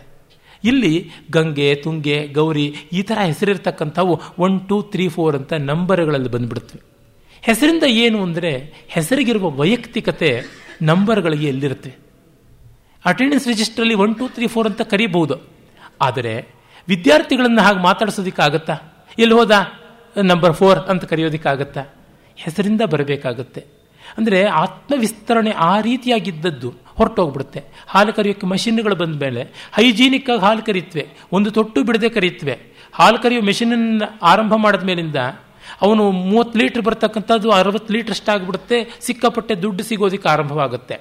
ಎಲ್ಲ ಅನುಕೂಲಕಾರಿಯ. ಕರುಗಳಿಗೆ ಪುಷ್ಟಿಕರವಾದ ಆಹಾರ ಕೊಡ್ತೀವಿ ಅಂತ. ಹಸುಗಳಿಗೆ ಕೃತಕ ಗರ್ಭಧಾರಣೆ ಮಾಡಿಸ್ತೀವಿ. ಹಾಗಾಗಿ ಬೇಗ ಬೇಗ ಹಸುಗಳು ಗರ್ಭಧರಿಸಿ ಹಾಲು ಕೊಡುತ್ತವೆ ವರ್ಷಕ್ಕೊಂದು ಕರುನ ಹಾಕತ್ವೆ. ಹತ್ತು ತಿಂಗಳ ಹಾಲು ಕೊಡುತ್ತವೆ ಹೀಗೆಲ್ಲ ಬರುತ್ತೆ. ಆದರೆ ಅವುಗಳಿಗೆ ಸಹಜವಾಗಿ ಬದುಕುವ, ಹುಟ್ಟುವ, ಕಡೆಗೆ ಸಾಯುವ ಸ್ವಾತಂತ್ರ್ಯವೂ ಇಲ್ಲದೆ ಆಗಿಬಿಡುತ್ತಲ್ಲ. ಇದು ಎಂಥ ನೋವು. ಅಷ್ಟು ನಮ್ಮ ಅನುಕೂಲತೆಗ. ನಿಜ, ಕಡೆಗೆ ನಮ್ಮ ಅನುಕೂಲತೆಗೆ. ಅಲ್ಲಿ ಒಂದು ನ್ಯಾಯ ಬೇಡವ. ಹೊಟ್ಟೆ ತುಂಬ ಹಾಕ್ತೀವಲ್ಲ.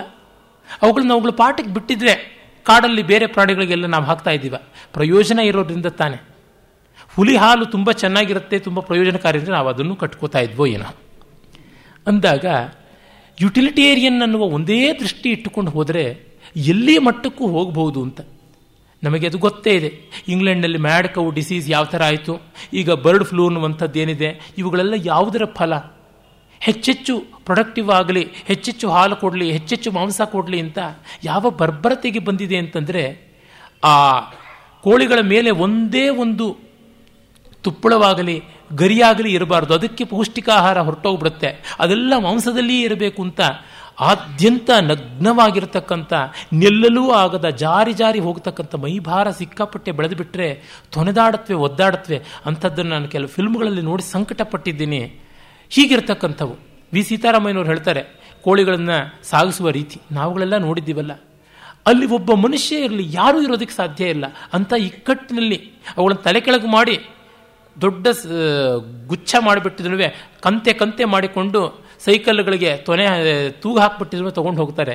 ರಕ್ತ ಎಲ್ಲ ತಲೆಗೆ ಇಳಿದು ಎಷ್ಟು ಭಾರವಾಗುತ್ತೆ. ವಿ. ಸಿ. ತಾರಾಮಯ್ಯನವರು ಕೋಳಿ ಎನ್ನುವ ಪ್ರಬಂಧದಲ್ಲಿ ಹೇಳ್ತಾರೆ, ಹಾಗೆ ಬರೋದೇ ಅದರ ಸೆಬ್ಬಿ ಅಂತವರು ಅಂದಾರು ಅಂತ. ಸೆಬ್ಬಿ ಎನ್ನುವ ಶಬ್ದ ಎಷ್ಟು ಜನರಿಗೆ ಗೊತ್ತಿದೆಯೋ ಇಲ್ವೋ. ನಮ್ಮ ಕಡೆಯಲ್ಲಿ ತುಂಬ ನಾವು ಬಳಸ್ತೀವಿ. ಒಂದು ಪದಾರ್ಥ ಮಾಡುವುದರ ಹದ ಅಂತ ಯಾವುದಿದೆ? ಒಂದು ರೆಸಿಪಿ ಯಾವ ರೀತಿ ಪಾಕವಾಗಬೇಕು, ಅದರ ಹದ, ಅದನ್ನು ಸೆಬ್ಬಿ ಅಂತ ಕರೀತಾರೆ. ಕೋಳಿ ರುಚಿಯಾಗಬೇಕು ಅಂದರೆ ಹಾಗೆ ತಲೆಗೆ ಏನು ಏನೋ ರಕ್ತ ಅಂತ ಅದನ್ನು ತಿನ್ನೋರು ಹೇಳಿದ್ರೆ ನಾವು ಏನನ್ನೋಣ ಅಂತ ವಿ ಸಿ ಅವರು ಹೇಳ್ತಾರೆ ಅವರ ಕೋಳಿ ಪ್ರಬಂಧದಲ್ಲಿ. ಈ ಥರದ ಇಷ್ಟೆಷ್ಟೋ ಉಪ ಉಪ ಸಮಸ್ಯೆಗಳು ಅಲ್ಲಿ ಬರ್ತಾ ಇರ್ತವೆ. ಆ ಗೋವಿಗೆ ಸಂಬಂಧಪಟ್ಟಂತೆ ಕರುವನ್ನು ಬಿಟ್ಟರೆ ಕರುವನ್ನು ಒದ್ಕೊಳ್ತಾ ಇರ್ತವೆ ಅವು, ಹಾಲು ಕುಡಿಸೋದಿಲ್ಲ.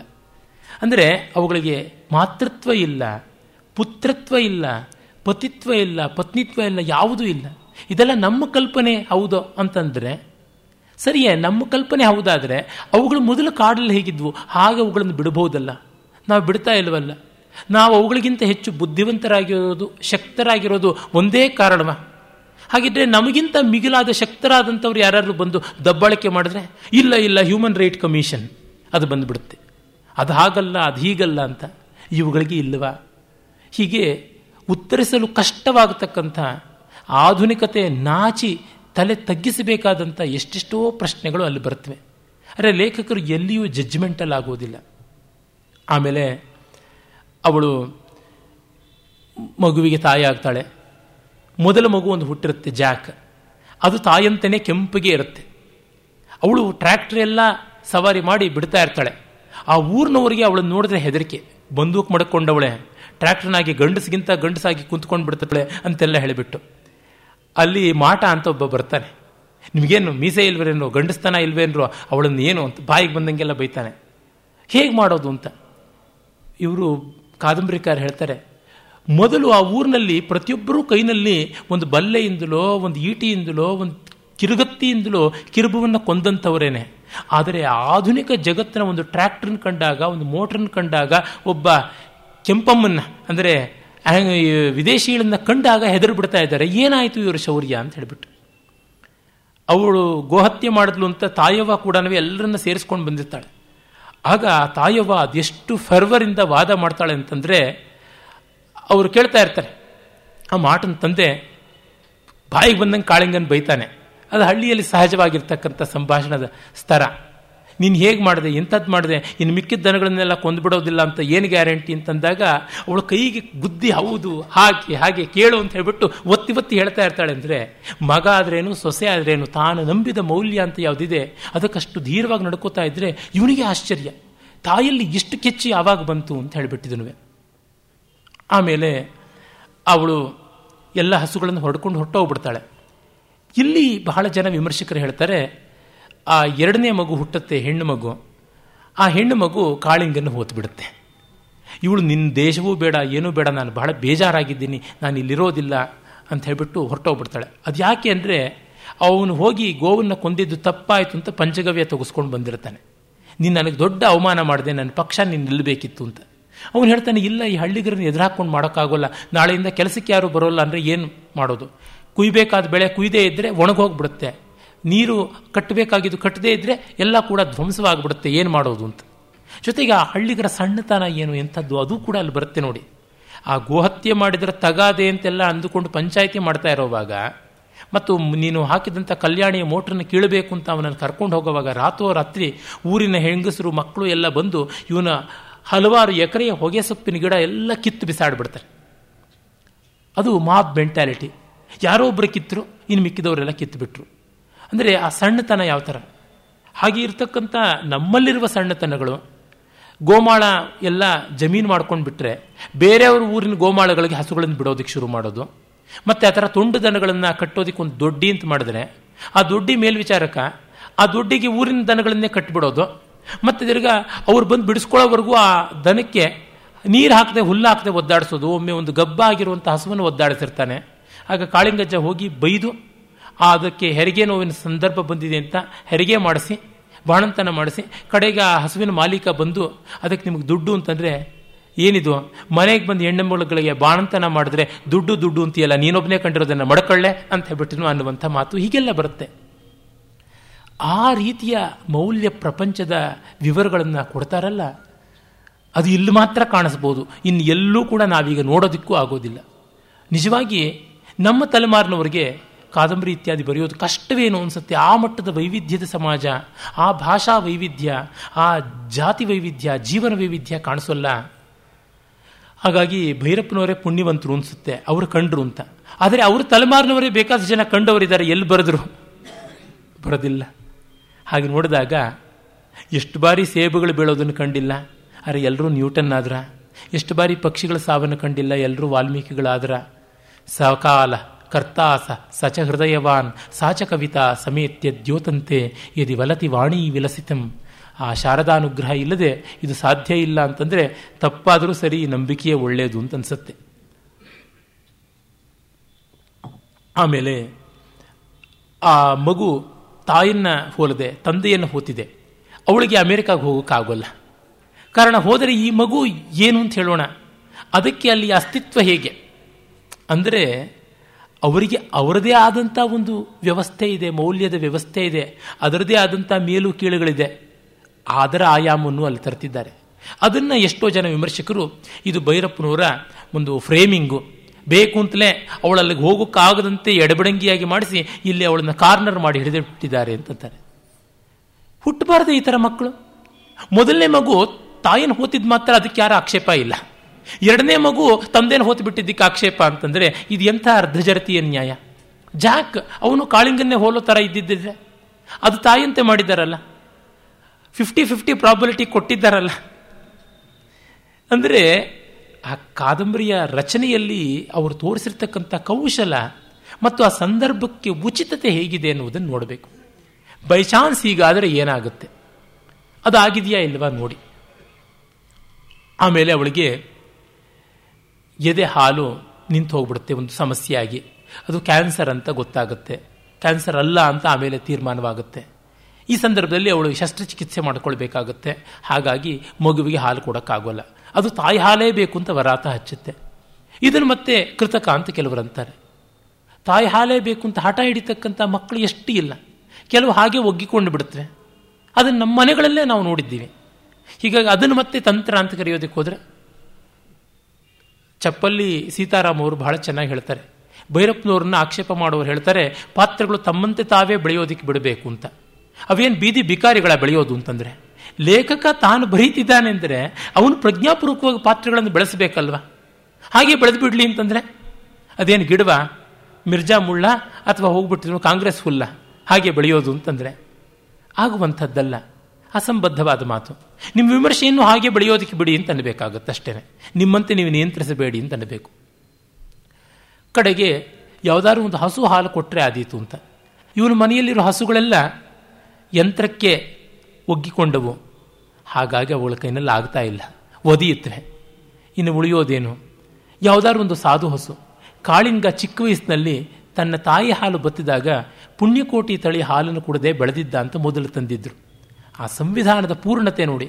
ಇದೆಲ್ಲ ತಂತ್ರ ಮಾಡಿದ್ದಾರೆ ಅಂದರೆ ತಂತ್ರ ಇಲ್ಲದೆ ಕಥೆ ಹೇಗಾಗುತ್ತೆ, ಕಾದಂಬರಿ ಹೇಗಾಗುತ್ತೆ, ಭಾಷೆಯಲ್ಲಿ ವ್ಯಾಕರಣ ಒಂದು ತಂತ್ರ, ಸಂಗೀತದಲ್ಲಿ ಶ್ರುತಿಲಯ ಒಂದು ತಂತ್ರ, ನಾಟ್ಯದಲ್ಲಿ ಬರ್ತಕ್ಕಂಥ ಸ್ಥಾನಕ ರೇಚಕ ಚಾರಿ ಇತ್ಯಾದಿಗಳು ತಂತ್ರ, ಚಿತ್ರದಲ್ಲಿ ರೇಖೆಗಳು, ವರ್ಣಗಳು, ಅವುಗಳ ವಿನ್ಯಾಸಗಳು ಒಂದು ತಂತ್ರ.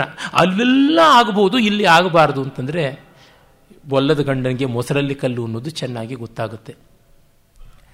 ಕಡೆಗೆ ಈ ಗೋವಿಗೆನೆ ಬರಬೇಕಾಗುತ್ತೆ. ಪುಣ್ಯಕೋಟಿ ತಳಿ. ಅದನ್ನೆಲ್ಲ ತಾಯವ್ವ ಇವನಿಗೆ ದಾನ ಕೊಟ್ಟಿರ್ತಾಳೆ.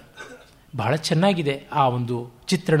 ತುಂಬ ಮಾರ್ಮಿಕವಾಗಿದೆ. ತಾಯವ್ವ ಸಾಯುವ ಕಾಲದಲ್ಲಿ ಇವನ ಮನೆಯಿಂದ ಎಲ್ಲ ಗೋವುಗಳನ್ನು, ಸ್ವಂತದ ತಳಿಯ ಗೋವುಗಳನ್ನು ತೊಗೊಂಡು ಹೋಗಿರ್ತಾಳೆ. ಅದಷ್ಟನ್ನು ಕೂಡ ದಾನವಾಗಿ ಕೊಡೋದಾಗುತ್ತೆ.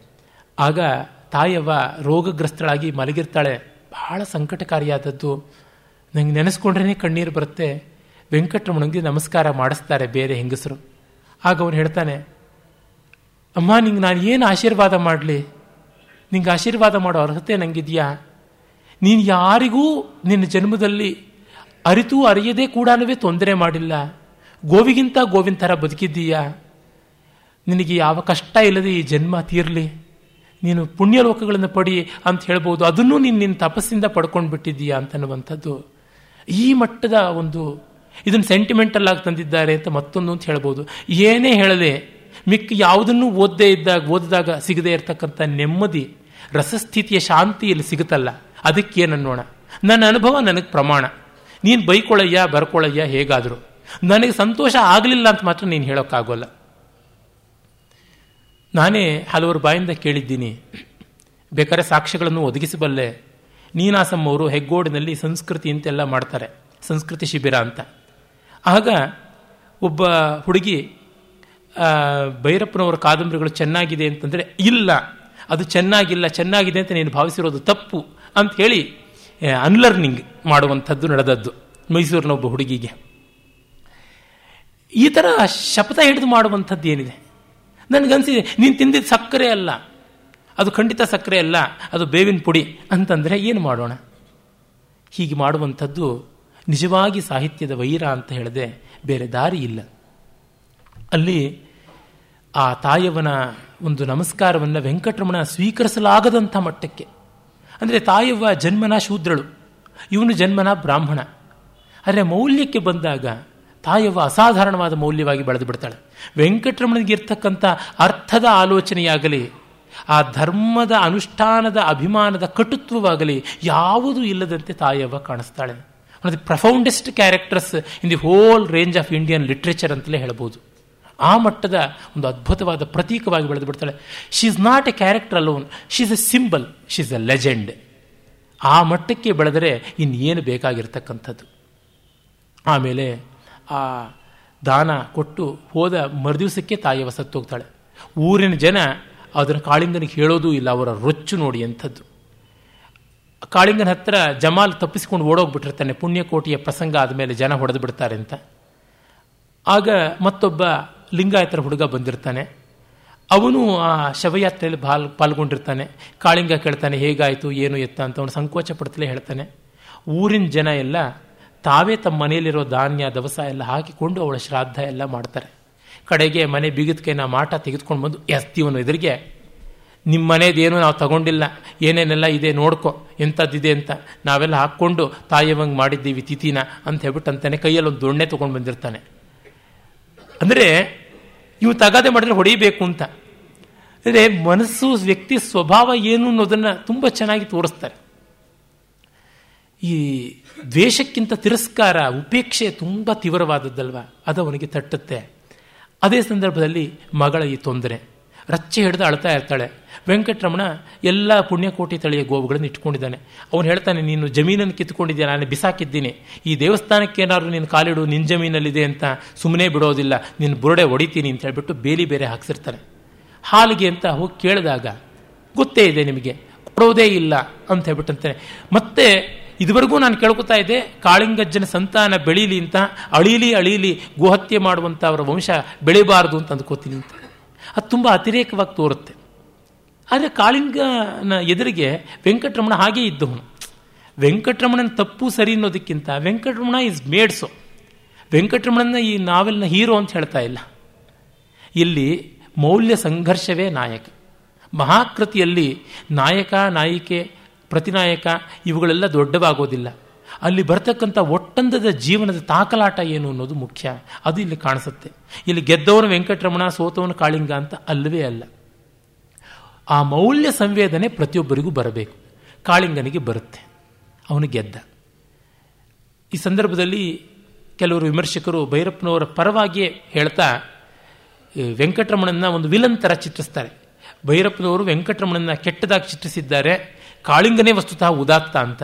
ಅದೆಲ್ಲ ಅಪೂರ್ಣವಾದ ಅಕೃತ್ಸ್ನ ದರ್ಶನದ ವಿಮರ್ಶೆಗಳು ಅಂತ ಅನ್ಸತ್ವೆ.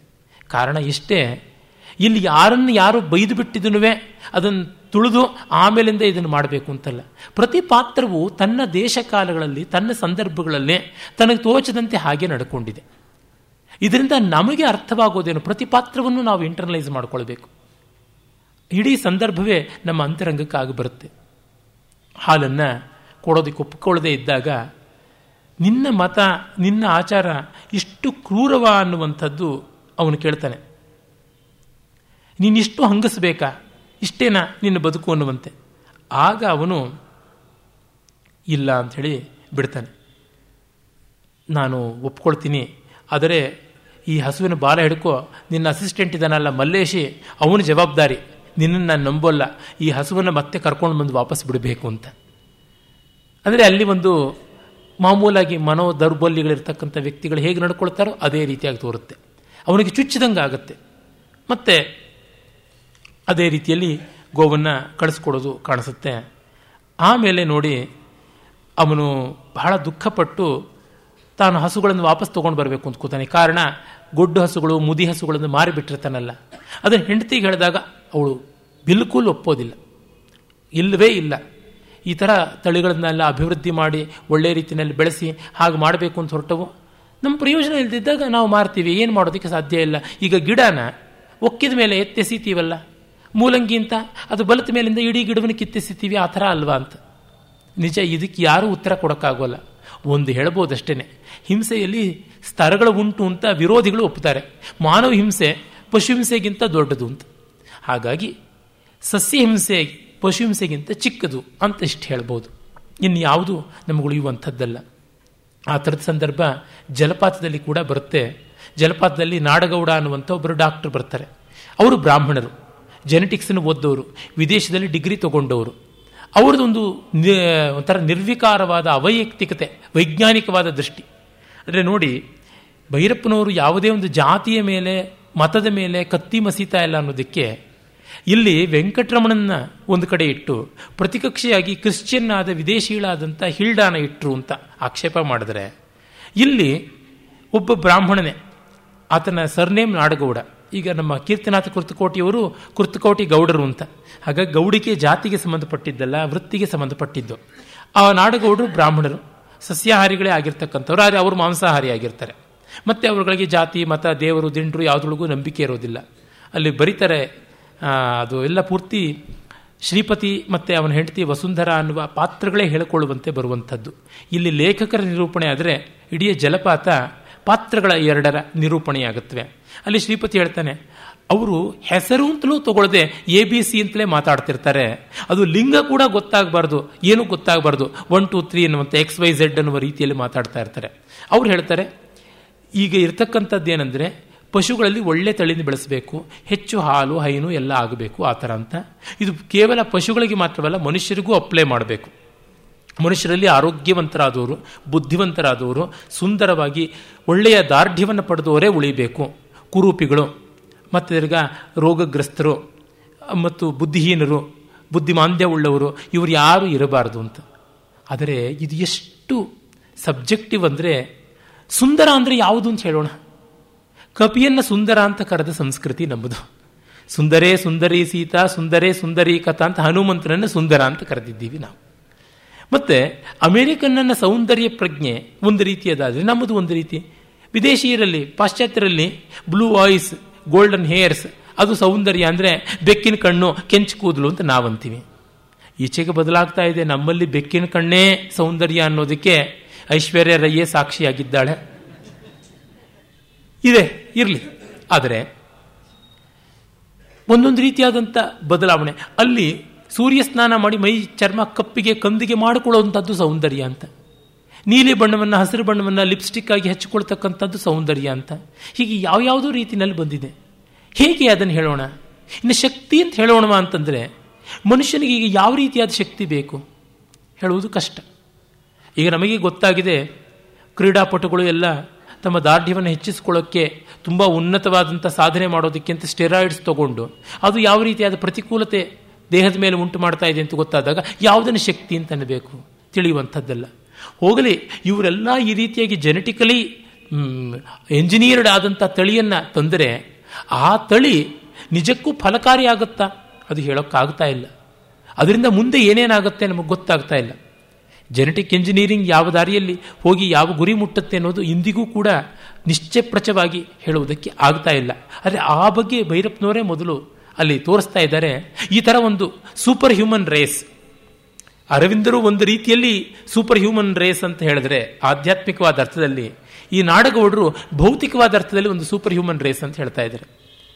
ಸೂಪರ್ ಪವರ್ ಅಂತ ಅಮೆರಿಕ ಮಾಡೋದಾಗಲಿ, ಎಲ್ಲ ಜಗತ್ತನ್ನೆಲ್ಲನೂ ದಾರ್ವುಲ್ ಇಸ್ಲಾಂ ಅಂತ ಮಾಡ್ತೀನಿ ಅಂತ ಇಸ್ಲಾಂ ಹೊರಡೋದಾಗಲಿ, ಅಥವಾ ಜಗತ್ತನ್ನೆಲ್ಲವನ್ನೂ ಕೂಡ ಪೀಪಲ್ ಆಫ್ ದಿ ಬುಕ್ ಅಂತ ಮಾಡ್ತೀವಿ ಅಂತ ಹೇಳಿಬಿಟ್ಟಿದ್ರು ಕ್ರಿಸ್ತನ ಅನುಯಾಯಿಗಳು ಮಾಡ್ತೀವಿ ಅಂತ ಹೇಳೋಕೆ ಹೊರಡೋದಾಗಲಿ, ಈಗ ಜಗತ್ತನ್ನೆಲ್ಲವನ್ನು ನಾವು ಬ್ರಾಹ್ಮಣವನ್ನಾಗಿ ಮಾಡಿಬಿಡ್ತೀವಿ ಅಂತ ಜನಿವಾರ ಮಾತ್ರದಿಂದ ಹೇಳೋಕೆ ಹೊರಟ್ರೆ ಏನಾದರೂ ನಮ್ಮಲ್ಲಿ ಯಾರೂ ಹೇಳಿಲ್ಲ ಪುಣ್ಯವಶಾತ್.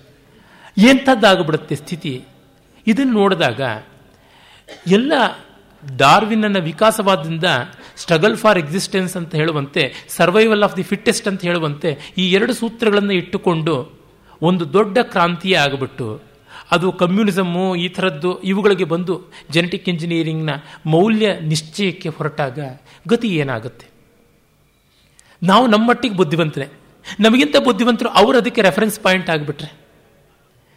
ಕಮ್ಯುನಿಸಮ್ ಅಂದರೆ ಏನು ಅಂತ ಕೇಳಿದ್ರೆ ಯಾರೋ, ಏನಿಲ್ಲ, ನಿನ್ನಲ್ಲಿ ಎರಡು ಮನೆ ಇದ್ದರೆ ಇಲ್ಲದೆ ಇದ್ದವನಿಗೆ ಒಂದು ಮನೆ ಕೊಡೋದು. ತುಂಬ ಚೆನ್ನಾಗಿದೆ. ಹಾಗೆ ನಿನ್ನಲ್ಲಿ ಎರಡು ಹಸು ಇದ್ದರೆ ಒಂದು ಕೊಡೋದು. ಇಲ್ಲ ಇಲ್ಲ, ಇದು ಒಪ್ಪಲ್ಲ ಯಾಕೆಂದರೆ ಎರಡು ಮನೆ ನನ್ನಲ್ಲಿಲ್ಲ ಅರೆ ಎರಡು ಹಸು ಇದೆ ಅದಕ್ಕೆ ಅಂತ. ಹೀಗೆ ನಾನು ನನಗೆ ಅಳತೆ ಗೋಲಾಗ್ಬಿಟ್ರೆ ನನ್ನಿಂದ ಆರಂಭ ಆಗುತ್ತೆ. ನಾನು ಬುದ್ಧಿವಂತ, ನಾನು ಸುಂದರ, ಹಾಗಾಗಿ ನಾನು ಉಳಿಬಲ್ಲೆ ಅಂತ ಮಾಡಿಕೊಂಡ್ರೆ ಪ್ರತಿಯೊಬ್ಬರು ಹಾಗೆ ಅಂದುಕೋತಾರಲ್ಲ. ಈ ಮೌಲ್ಯ ಸಂಘರ್ಷಕ್ಕೆ ಎಲ್ಲಿಯ ಕೊನೆ? ಆದ್ದರಿಂದ ಎರಡು ಮೂರು ದಿವಸಗಳ ಮುನ್ನ ನನ್ನ ಗೆಳೆಯನ ಜೊತೆಗೆ ಏನೋ ಒಂದು ಚರ್ಚೆ ನಡೀತಿತ್ತು. ರಾತ್ರಿ ಒಂದು, ಒಂದೂವರೆ ಗಂಟೆ ಆಯಿತು.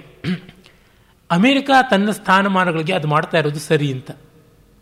ಇಲ್ಲಪ್ಪ, ಅರ್ಥದೃಷ್ಟಿಯಿಂದ ಎಷ್ಟು ಮಾಡಿದ್ರು ಬಲಿಷ್ಠರಾದವರು ಧರ್ಮದೃಷ್ಟಿಯನ್ನು ಇಟ್ಟುಕೊಳ್ಬೇಕಾಗತ್ತೆ. ದುರ್ಬಲ ಧಾರ್ಮಿಕನಾಗದೇ ಇದ್ರೂ ಅಷ್ಟು ತೊಂದರೆ ಇಲ್ಲ. ಪ್ರಬಲ ಧಾರ್ಮಿಕನಾಗಲೇಬೇಕಾಗತ್ತೆ. ಅದರಿಂದಲೇ ನಮ್ಮಲ್ಲಿ ರಾಜಾಶೀರ್ವಾದದಲ್ಲಿ ರಾಜ ಧಾರ್ಮಿಕೋ ಭೂಯಾತ್ ಅಂತ ಹೇಳ್ತೀವಿ ಹೊರತುನುವೆ, ಭಟೋ ಧಾರ್ಮಿಕೋ ಭೂಯಾತ್ ಅಂತ ಹೇಳೋದಿಲ್ಲ, ಭಿಕ್ಷುಕೋ ಧಾರ್ಮಿಕೋ ಭೂಯಾತ್ ಅಂತ ಹೇಳೋದಿಲ್ಲ.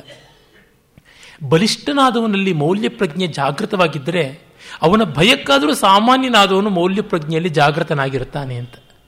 ಹೀಗೆ ನೋಡಿದಾಗ ನಾವು ಈ ಒಂದು ಸೂಪರ್ ಹ್ಯೂಮನ್ ರೇಸನ್ನು ಮಾಡೋದಾಗಲಿ, ಯುಟಿಲಿಟೇರಿಯನ್ ದೃಷ್ಟಿಯಿಂದ ನೋಡೋದಾಗಲಿ, ಎಂಥ ಅಪಾಯಗಳು ಅಂತ ಈಗ ನಮಗೆ ಗೋಚರವಾಗ್ತಾ ಇದೆ. ಇನ್ನಿನ್ನೂ ಮುಂದಿನ ಕಾಲಕ್ಕೆ ಭಯಂಕರವಾಗಿ ಗೋಚರವಾಗುತ್ತೆ. ಅದರ ಒಂದು ದೊಡ್ಡ ಉದಾಹರಣೆಯನ್ನು ಸುಮಾರು ದಶಕಗಳ ಮುನ್ನವೇ ಕೊಟ್ಟರು ಆಗ ಈ ಸಮಸ್ಯೆಗಳು ಇಷ್ಟು ಉಲ್ಬಣವಾಗಿ ನನ್ನ ಮಟ್ಟಿಗಂತೂ ಗೋಚರವಾಗಿರಲಿಲ್ಲ. ನಮ್ಮ ದೇಶದ ಮಟ್ಟಿಗಂತೂ ಅಷ್ಟಾಗಿ ಗೋಚರವಾಗಲಿಲ್ಲ ಅಂತ ಆ ಕಾಲದ ಪತ್ರಿಕೆ, ಸಾಹಿತ್ಯ ಇತ್ಯಾದಿಯಿಂದ ಗೋಚರವಾಗುತ್ತೆ. ಇವೆಲ್ಲ ನೆಹರು ಯುಗದಲ್ಲಿ ಬಂದದ್ದು. ನೆಹರು ಯುಗದಲ್ಲಿ ಇದ್ದದ್ದದೇನೆ ದೊಡ್ಡ ದೊಡ್ಡ ಅಣೆಕಟ್ಟುಗಳು ಕೈಗಾರಿಕೆಗಳೇ ದೇವಸ್ಥಾನಗಳು ಅಂತ ಹೇಳ್ತಕ್ಕಂಥ ಸ್ಲೋಗನ್ ಇದ್ದಾಗ ಭೈರಪ್ಪನವರು ಈ ದೃಷ್ಟಿಯಿಂದ ಯೋಚನೆ ಮಾಡಿದ್ರು. ಗಾಂಧೀಜಿ ಇದ್ದರೂ ನಿಜ. ಆದರೆ ಗಾಂಧಿಯ ತನವನ್ನು ಭಾವುಕತೆಯಿಂದ ಕಂಡು ಸಾಹಿತ್ಯ ಬಂತೆ ಹೊರತುನುವೆ ಬೌದ್ಧಿಕವಾಗಿ ಭಾವುಕವಾಗಿ ಎರಡೂ ರೀತಿಯಿಂದ ಕಂಡಂಥ ಸಾಹಿತ್ಯ ಬಂದದ್ದು ವಿರಳ. ಅದನ್ನು ಕೊಟ್ಟವರಲ್ಲಿ ಅಗ್ರಗಣ್ಯರು ಭೈರಪ್ಪನವರು ಅಂತ ಹೇಳಿ ಈ ಒಂದು ಸಂಕ್ಷಿಪ್ತವಾದ ಕಾದಂಬರಿ ಅವಲೋಕನ ಮಾಡಿದ್ದೀವಿ. ನಾಳೆ ಇನ್ನೆರಡು ಕಾದಂಬರಿಗಳ ಪರಿಚಯ ಮಾಡಿಕೊಳ್ಳೋಣ. ನಮಸ್ಕಾರ.